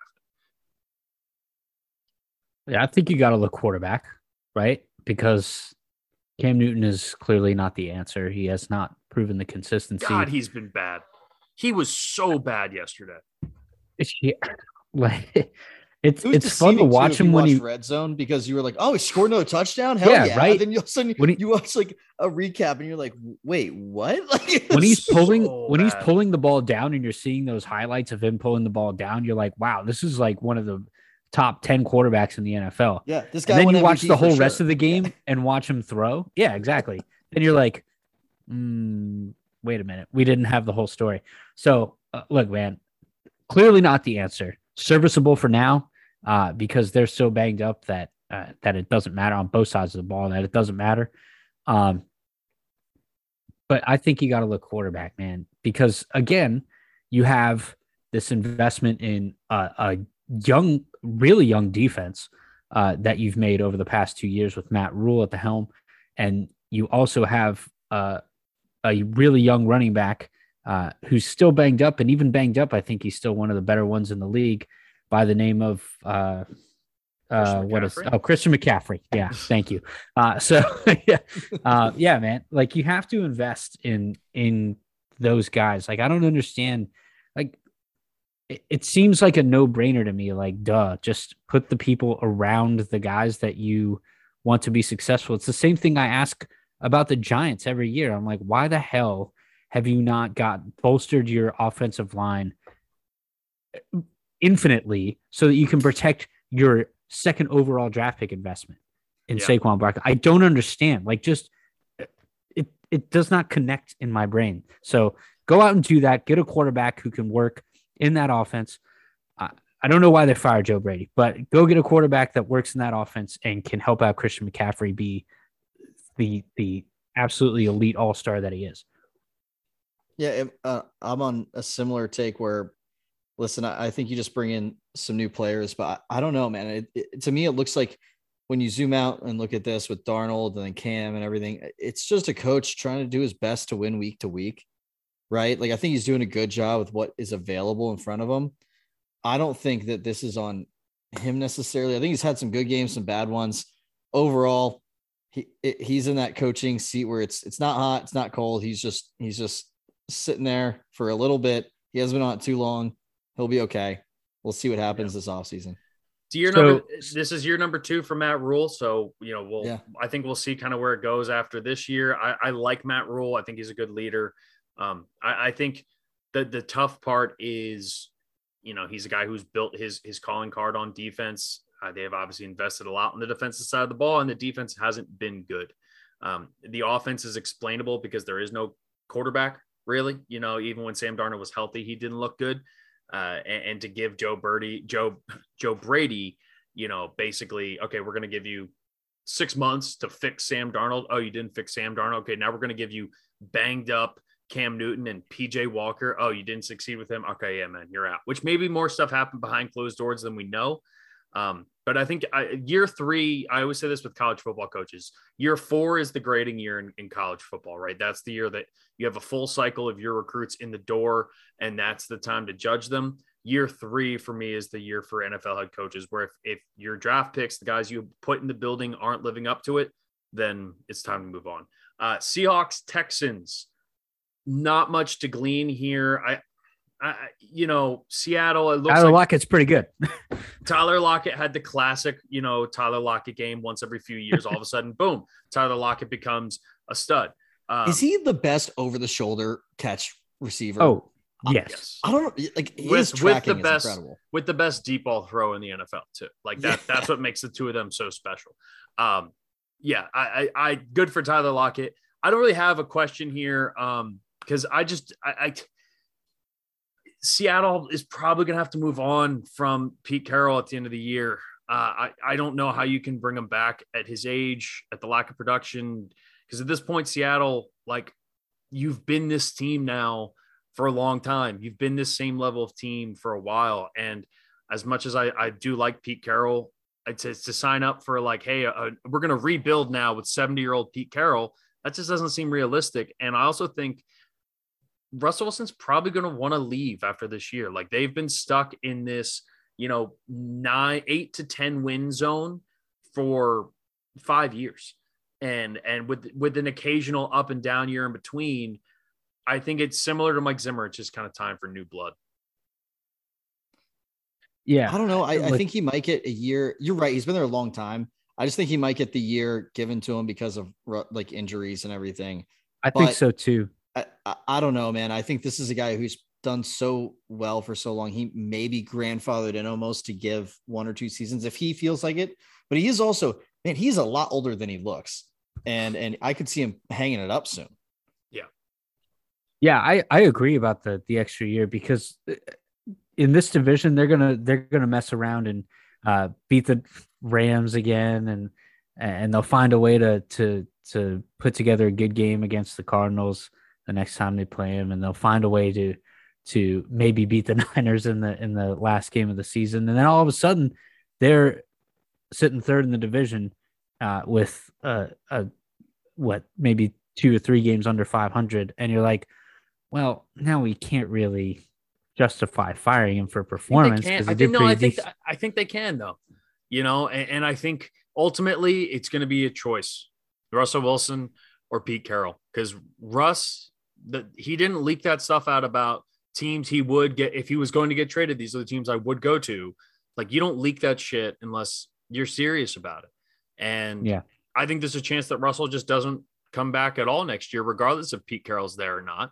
Um, but your best chance is probably going to be trust, you know, basically saying almost LeBron Jamesing it and being like, hey, Russ, we're giving you control because I think a lot of the Russ thing is that he doesn't have the voice. He didn't have the voice of the input in the offense for so long, and then the let Russ cook movement came through, and it's it's like well now he has almost a little too much voice. But if you're Seattle, you you have to keep this guy at, at all costs, and if that means moving on from Pete Carroll, means moving on. You, will find a replacement for Pete Carroll a lot easier than you'll find a replacement for Russell Wilson. Yeah. Uh, Lions Broncos absolute shellacking. Um, I think we'd be remiss if we didn't mention the um, unfortunate news about the passing of Demaryius Thomas. Um, that was really, really sad. Uh, yeah. Anyone who's followed the NFL over the last decade knows who Demaryius Thomas is and, and knows the impact um, that he had in Denver. Uh, from a football, you know, perspective, you think about the the Tim Tebow catch and run, right? That kind of put him on the map, and then uh, four time Pro Bowler, uh, put up unbelievable numbers. Arguably, and and Vito, I'd be curious to hear your thoughts on this. Best wide receiver in Denver Broncos history. Him and him and Rod Smith probably. Yeah, um, and and you know I think what people need to realize he was Peyton's number one weapon and was the guy who was there who was the number one receiver when Peyton broke Tom Brady's records, right? The touchdowns and yards and everything in a season. Um, incredible athlete, and and I'll tell you a great story about him. We had uh, I believe the twenty it was the same year we drafted him, the same year we drafted Tebow. And we had two first round picks. We traded back yeah. up to get um, Tebow, I think 24th, and Dallas drafted 25th. So yeah, he was drafted 21st. Thanks, Scott. Um, so we drafted him, and the reason it was said we drafted him, the, the other wide receiver who was still on the board was Dez Bryant. Ooh. And we drafted Demaryius Thomas because of the fact that he is su- was such a good teammate, locker room guy off the field, didn't make a lot of noise, wasn't it was never about him. He was always about the team. He's one of the most quiet star wide receivers, fits in with that Marvin Harrison style, right? That that Peyton loves, which is kind of funny that you play with them both. But um, you know, just it's sad when you see someone like that go, obviously, who who like you admire and did anything.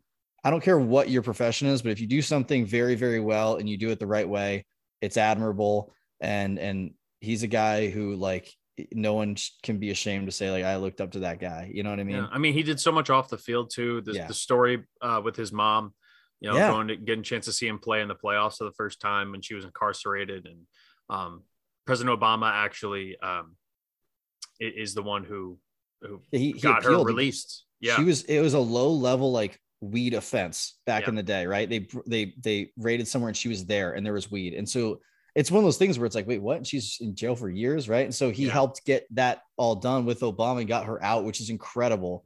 And she got to see his game. So yeah, I mean, he wrote just- an unbelievable article on the Players Tribune, uh, which I encourage everybody to go out and and read. Um, he just retired last year, um, Yeah, in June which is yeah, which before the season. which is wild. Um, and I'm sure more more information will kind of come out about everything. But just a really really tough day for I think for not just Broncos fans, but just for for anyone who's followed the NFL um, because he was uh, in- incredibly well liked, well respected.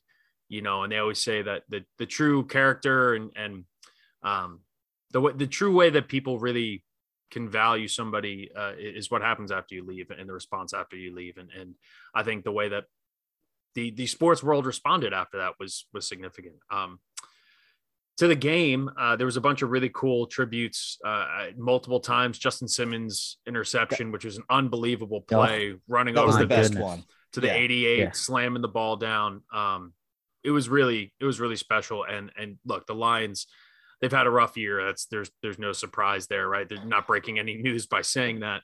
Um, but the Broncos, uh, they're they're a pretty good football team at the end of the day. Well- the, the defense is good, uh, and when they can run the ball, you know, it, they're they're a team that you don't want to mess with, really. No, Yeah. but it's just one of those funny moments where I was watching, like, damn, are we good? And I'm like, no, we're playing the Lions. Like, we had this at the beginning of the year when the Broncos played those three teams that all didn't win for weeks and weeks and weeks. And it was the same moment, like, damn, man, we look really good. Like, can we can we make a late run here? And, the, and then I was like, all right, we're playing the Lions. Why don't we beat somebody else and I'll like feel impressed? You know, Well, so where do we tell you- game. where do we stand in our bet though? Was it was double digits, correct? Double digit wins. Yeah, we're at we have seven wins. So you're at seven and six right now, so we need to win three of the last four. and uh, wow, it's it's nut cutting time now. Three of the last four means home home against the Bengals on Sunday, at the Raiders next week, at the Chargers, and home against the Chiefs. Got to win three out of those four. The Raiders feels like it probably can be a win. Uh, I don't know, man. I, Bengals and Chargers. We gotta. th- It'll be a good. It'll be a good finish here. I'm glad the bet is at least coming down to the end. yeah, we're we're we're getting down to the wire. It's gonna be it's gonna be fun to see. Uh not a whole lot else from there. Uh the Niners Bengals game. Um so this one, look, I, I think top to bottom, I think these two teams are it's ironic because they have the same record. They're both seven and six. I, I think they're kind of very similar teams in terms of where they rank in compared to the rest of the league, right? I think they're both kind of dangerous teams, teams that can beat you in a couple different ways. But I saw some stuff out of Joe Burrow in this game, which you guys both know. Like I've been a huge Joe Burrow fan for for a while.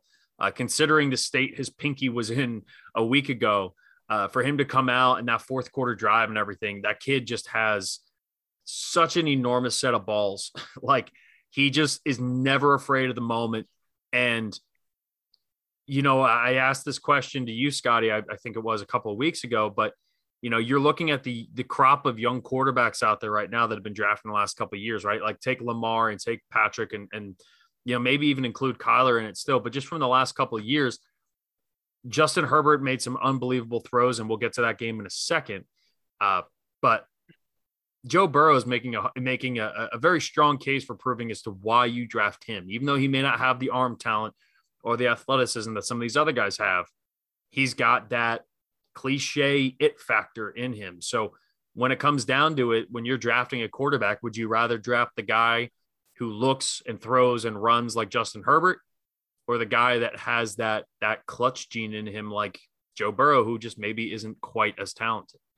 But still, obviously, an NFL caliber player. Like, I'm not trying to say he's not a talented player. He's unbelievably talented. But I'm gonna I'm gonna stick with because I think that that clutch factor is so hard to determine, and maybe they have it in college, but it doesn't translate to the NFL as well. Whereas a guy like Justin Herbert, his skill set translates on, on both fronts in the college and the NFL. So I think the safer bet would be to take the guy who has the the same skill set and look and and and feel for the game that Justin Herbert does um, over the guy that you might hit on with the uh, with the clutch gene that uh, that Joe Burrow has, but still like unbelievable to watch what he's doing. It's it's really tough. It's a great question, I think, because every year we get to March and April and leading up to the draft, and there's always the question of this guy's a proven winner, but this guy's really talented. And Yeah. which one means more, right? It's the endless debate. It's it's the Elway versus Marino. Well, even that, like, I mean, Marino won a lot more as junior, but it's it's talking about all these different guys coming out to the draft, Ryan Leaf, Peyton, Man, all, all these arguments.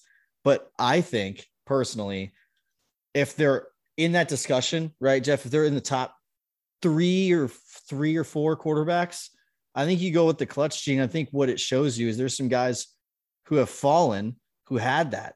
Like, like I'll say this: Lamar Jackson has a clutch gene. When you watch him, you see it. Now it might not show up in the end result. Like you need to make sure, right? They might not win every game, Yeah. but in the end of the game, like, do they have it? Do they have that tenacity that you're talking about? And I think if they're in that top realm of ability, but yeah, they don't throw the ball 80 yards, they only throw it 60. I- I'm taking them still. Yeah, I'm leaning more towards that trait. it's a really interesting debate, right? Because look at the last four first overall picks, right? Go back to Baker. Like Baker Yeah. had that it factor, right? He had that moxie, he had that personality that you kind of go after. Lamar has developed that since being in the league, right? Because it wasn't until this year that Lamar had any fourth quarter comebacks, and he's had four this year. And so now it seems like he's starting to get there.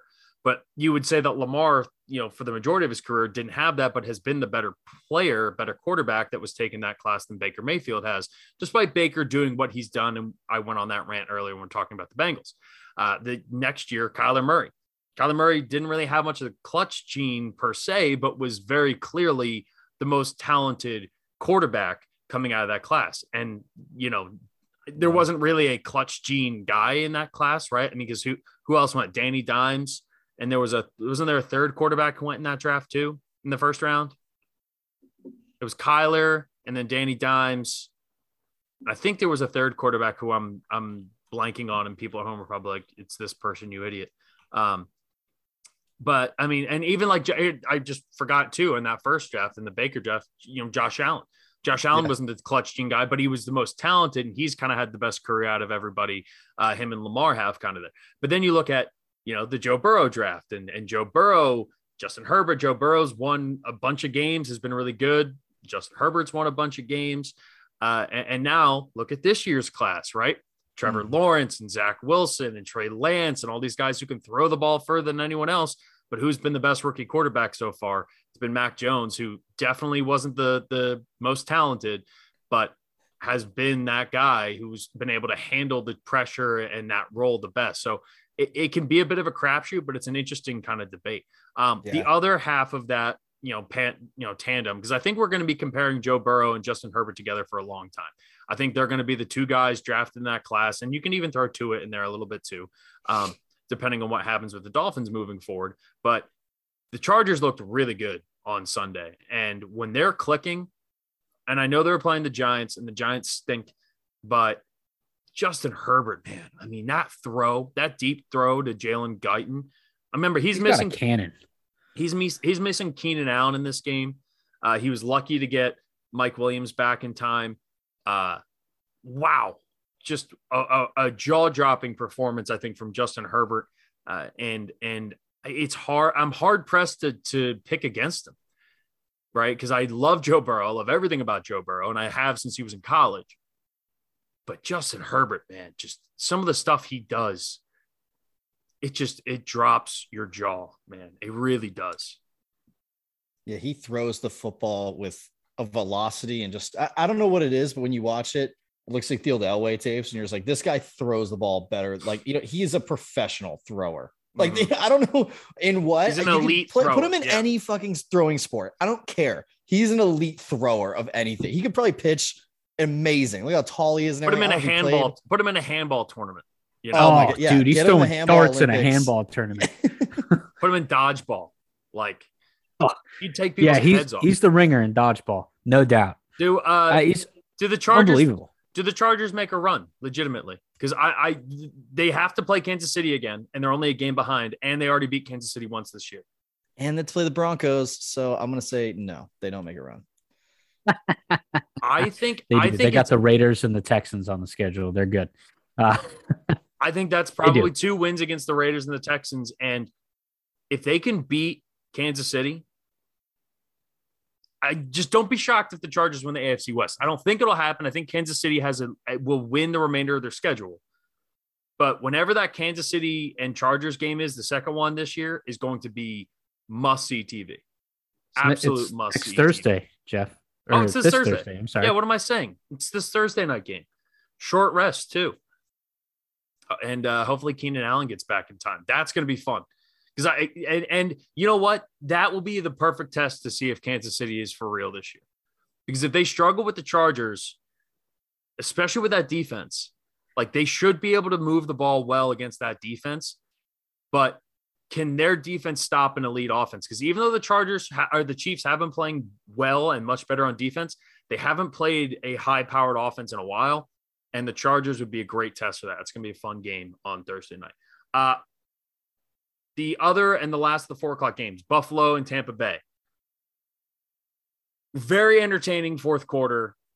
Overtime was electric. Weird game from start to finish. Uh, it was 24 to 3 at halftime. The Bucks were cruising. The reemergence and shout out to you, Scotty. You talked about the Leonard Fournette last week and, and being a difference maker. And he had an, another unbelievable run. I don't know what's gotten into Lenny. Uh, the playoffs haven't started yet. I don't know if anybody told playoff Lenny that, but he's in full playoff Lenny mode. He is running the ball with veracity, with speed, uh, breaking tackles left and right. Uh, but the Bucks defense, and we saw it in that fourth quarter, is susceptible. If you have a guy, if you're playing a good quarterback, which obviously Tampa Bay is going to play throughout the year, whether it's Kyler or in the playoffs, whether it's Kyler, whether it's Aaron Rodgers, or even Dak, if you're playing a really talented quarterback, especially one that can move a little bit, you can beat these guys because they're they're still not 100% healthy in the secondary. They finally are as healthy as they've been in a while. They got Carlton Davis back. Antoine Winfield Jr. is playing really good football, uh, and and obviously you have um, Richard Sherman for however much you can get out of Richard Sherman, kind of as their third cornerback on on that side. The two linebackers had definitely had letdowns. To me, and, and the question I want to phrase this is is which of the two halves, because this game was a tale of two halves. So which is closer to the reality, right? Is Tampa Bay that good as we saw in the first half, right? Which is a little bit closer to their ceiling. Uh, or is what we saw in the second half, where it was a little bit more back and forth, closer to where these two teams kind of stand right now between Buffalo and Tampa Bay? Man, I think it's it's closer to the second half, just because I think Buffalo played so poorly. But I think the Bucks that first half and what we saw, I think we're going to see a lot of that down the stretch. Right, Mm. they're hitting this stride. I think we're going to see a lot of that. The Bills damn well better not have a first half like that again. Like they need to step their shit up, man. They've been inconsistent and they're on the border, right, of of just being a one and done. They could easily lose their first playoff game, easily there's no guarantee for them. So I, I'm really worried about them actually, and I, I love them, but they just haven't. They're in the last spot. and- They're in the last seed of the playoffs right now. yeah, and they don't run the ball. So like, I'm just worried about what's going to happen with them. We'll see.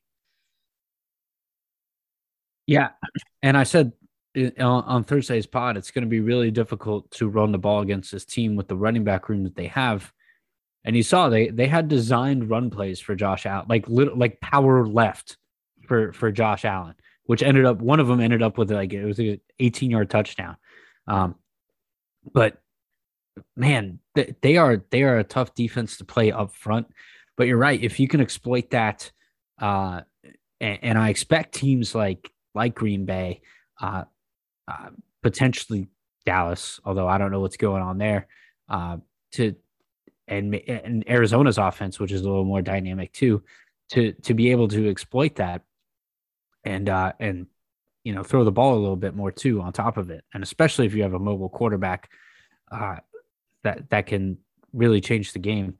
Uh, it's it's going to be trouble for Tampa Bay for for Buffalo. I look th- there is no denying that that fourth quarter uh, push was largely built on the back of the defense because the defense did so well to to force Tom Brady to to make decisions and throw the ball and and they did a really good job of of getting stops when they needed to. Yeah. Uh, so that defense is is absolutely stout. It's the one thing that's going to keep them in games. But in a playoff game, you need both sides of the ball clicking, man. And and And it they can't play it it- can't all fall on Josh Allen. Exactly. You It know, like- I was just gonna say it can't all be on the on the shoulders of the quarterback, right? You've got to have Stefon Diggs doing more to to get open when he ends up with seven catches for 79 yards. It's not gonna cut it in a playoff game where you need No. to find him in the end zone, right? And, and Um, teams are so- teams are like designing against Stefon Diggs in, in particular. Like teams are are intentionally double teaming him. They're especially like Tampa Bay's secondary is known for being very physical. So they have to a find a way to run the ball. I mean, Cole Beasley, Emmanuel Sanders, neither one of them has been the impact player that a lot of people thought that they could be. Now, in the in late in that second half, Cole Beasley was huge. He picked up like three or four huge first downs. Gabriel just- Davis too. uh, and Yeah. Gabriel Davis as well. But it late in the second quarter, Tampa Bay or sorry, Buffalo had ran the ball five times and then they had the fake punt. And include and excluding the fake punt, all five of those carry, carries. This again, this is late in the second quarter where Josh Allen designed runs. So if he is your only source of running, I think that the first half is more indicative of where these teams are. I think Buffalo is in serious trouble.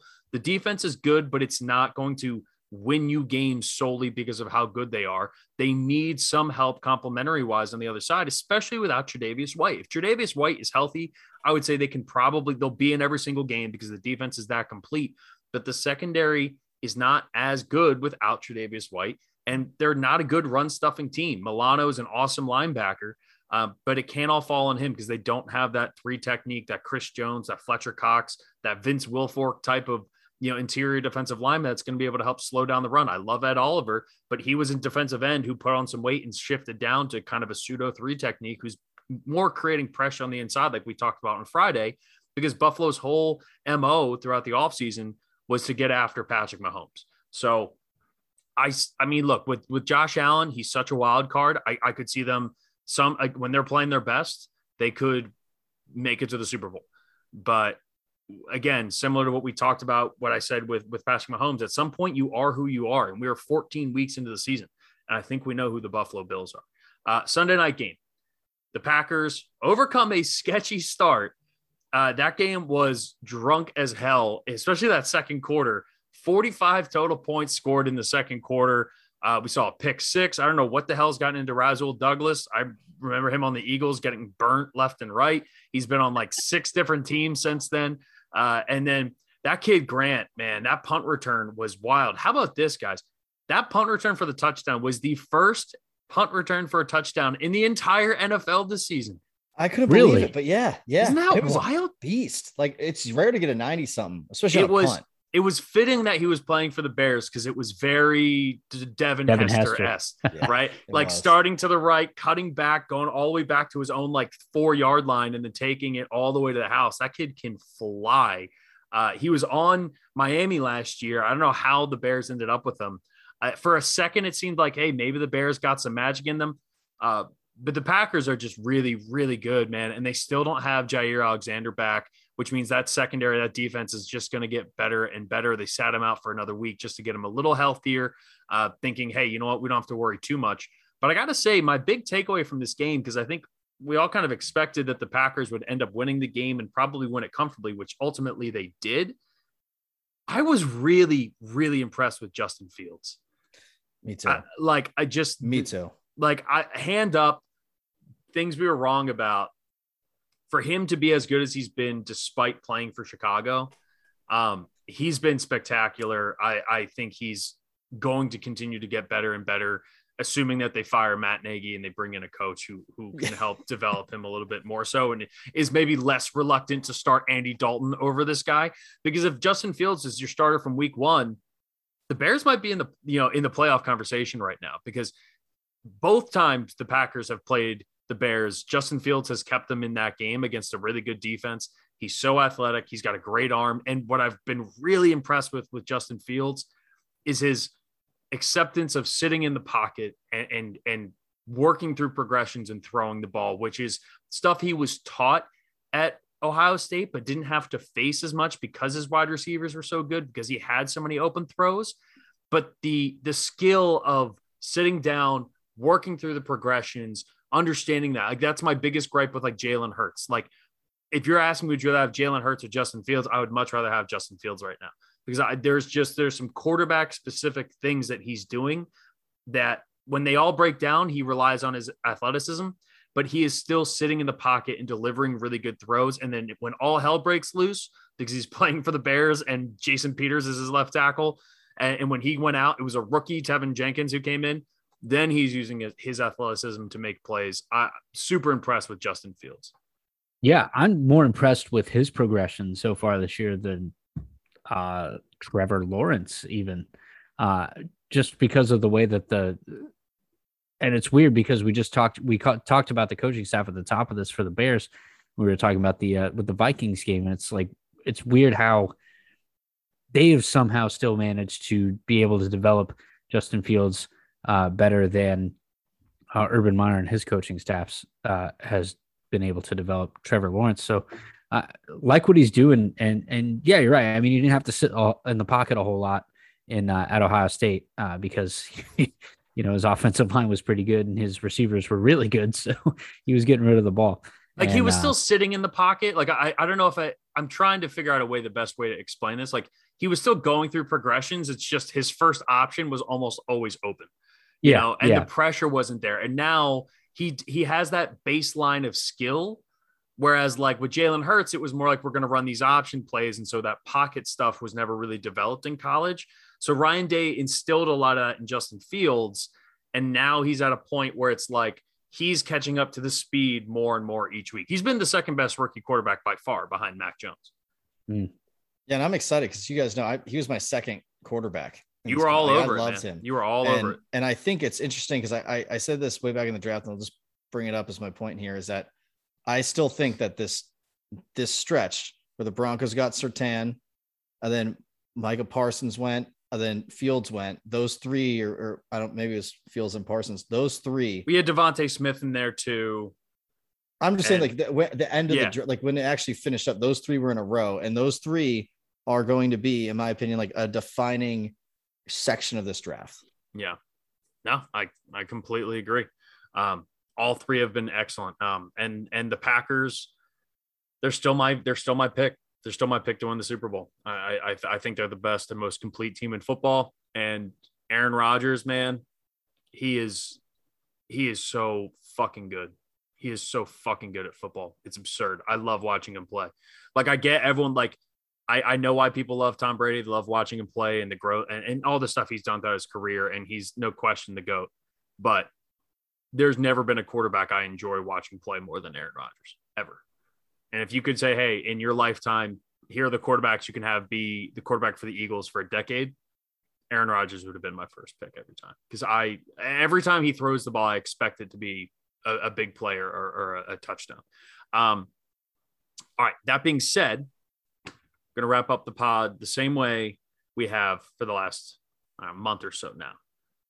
Who's your MVP? Scotty, we'll start with you, and then Vito will will get your take. He was on a bye week, but it's still Jonathan Taylor. Uh, he's just so explosive, man. Uh, the things he does out of the backfield. Uh, You're such a 50 year old man, man. why? Because it's just, that, it's like- the reluctance to be like the, the it's the same thing we're talking about with the Heisman thing. Like you you said it yourself. You have the bias to be like, I'm gonna pick someone who's not a quarterback, which hey, don't get me wrong, Jonathan Taylor's amazing and probably should be offensive player of the year, but I look to me. the sixth seed, you know, they're the sixth seed in the AFC, might might be in danger of not even making the playoffs. They just got into into the playoffs for the first time this year. That's fine. They're going to make the playoffs. He's, he's the MVP to me. You take him out of that team, and that team is two and fourteen at the end of the year, two and fifteen. Yeah. So I Uh, understand. I get the argument. I do.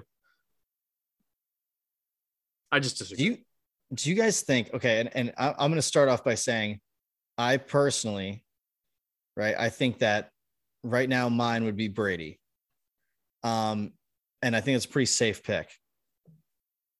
If Kyler Murray didn't get injured, though, god damn man, his just his rating, his completion percentage, like he's just crushed. He's over 70. He's the only major guy, I guess I say, over 70% besides Tua, but wh- whatever. He's Mhm. at 72.7.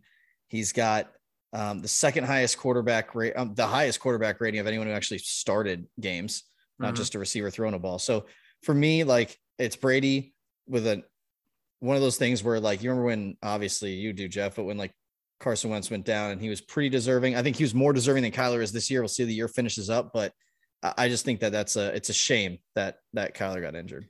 Yeah, no, I'm with you, and and I think I think if Me Kyler too. Doesn't on my get hurt, fantasy team. I think if Kyler doesn't get hurt, he's absolutely in the conversation. I think he was the leader in the clubhouse before before he got hurt. Um, but you know, Vito, I'm I'm I'm with you. It's Tom Brady. Uh, I've I've been saying Aaron Rodgers for a while, but I'll throw this out to you guys. So Tom Brady is on pace through this is a 16 game on pace, not with the added game, just through 16 games. He's on pace for 68% completions, 5,088 yards, 44 touchdowns, and 12 interceptions. So this is, uh, and, I'm going to follow it up with this. This is the the complete list in NFL history of quarterbacks who have thrown for 5,000 yards, 68% or better completion, 44 plus touchdowns with 12 or fewer interceptions. And it's Peyton Manning in 2013 with the Broncos. There's one quarterback in the history of the NFL to put together stat lines like this. And that is the pace that Tom Brady's on right now. And he's 44 years old. We said it very early on week one when he threw what, like three touchdowns and all of them, or he had five touchdowns, but three of them came from the goal line. Tom Brady wants the MVP this year. And for as amazing as Rodgers has been, uh, I think for better for worse, the COVID thing is going to be held against them. And Tom Brady, again, 68% completion, 5,000 yards, 44 touchdowns, and 12 interceptions is what he's on pace for. If he comes close to that, if, especially if he clips 5,000 yards, and that's before the 17th game, which he'll probably end up sitting out anyway, I think you have to give it to Tom. Talk about talk about importance, Scotty, Yeah. in, in your argument. Where's where's Tampa Bay without Tom Brady? Yeah, no, I it's fair. I just think they're still a better team without Tom Brady than the Colts are without Jonathan Taylor. Um, but hasn't Tom Brady thrown something like 110 passes and like in the last two games total? That's ridiculous for a 44 year old. Oh, it's. Like, and he was running. what are we it. doing? He's also- cyborg, man. I also saw they had a stat on Sunday Night Football, or might it might have been in like the halftime show. But Tom Brady has tied Jerry Rice for the most touchdowns scored after the age of 40, just because he's had he's at 10 because of the QB sneaks. It's amazing. Like Jerry Rice is the most longevity, right? Like that's why he was amazing. He played so long for in such a high level.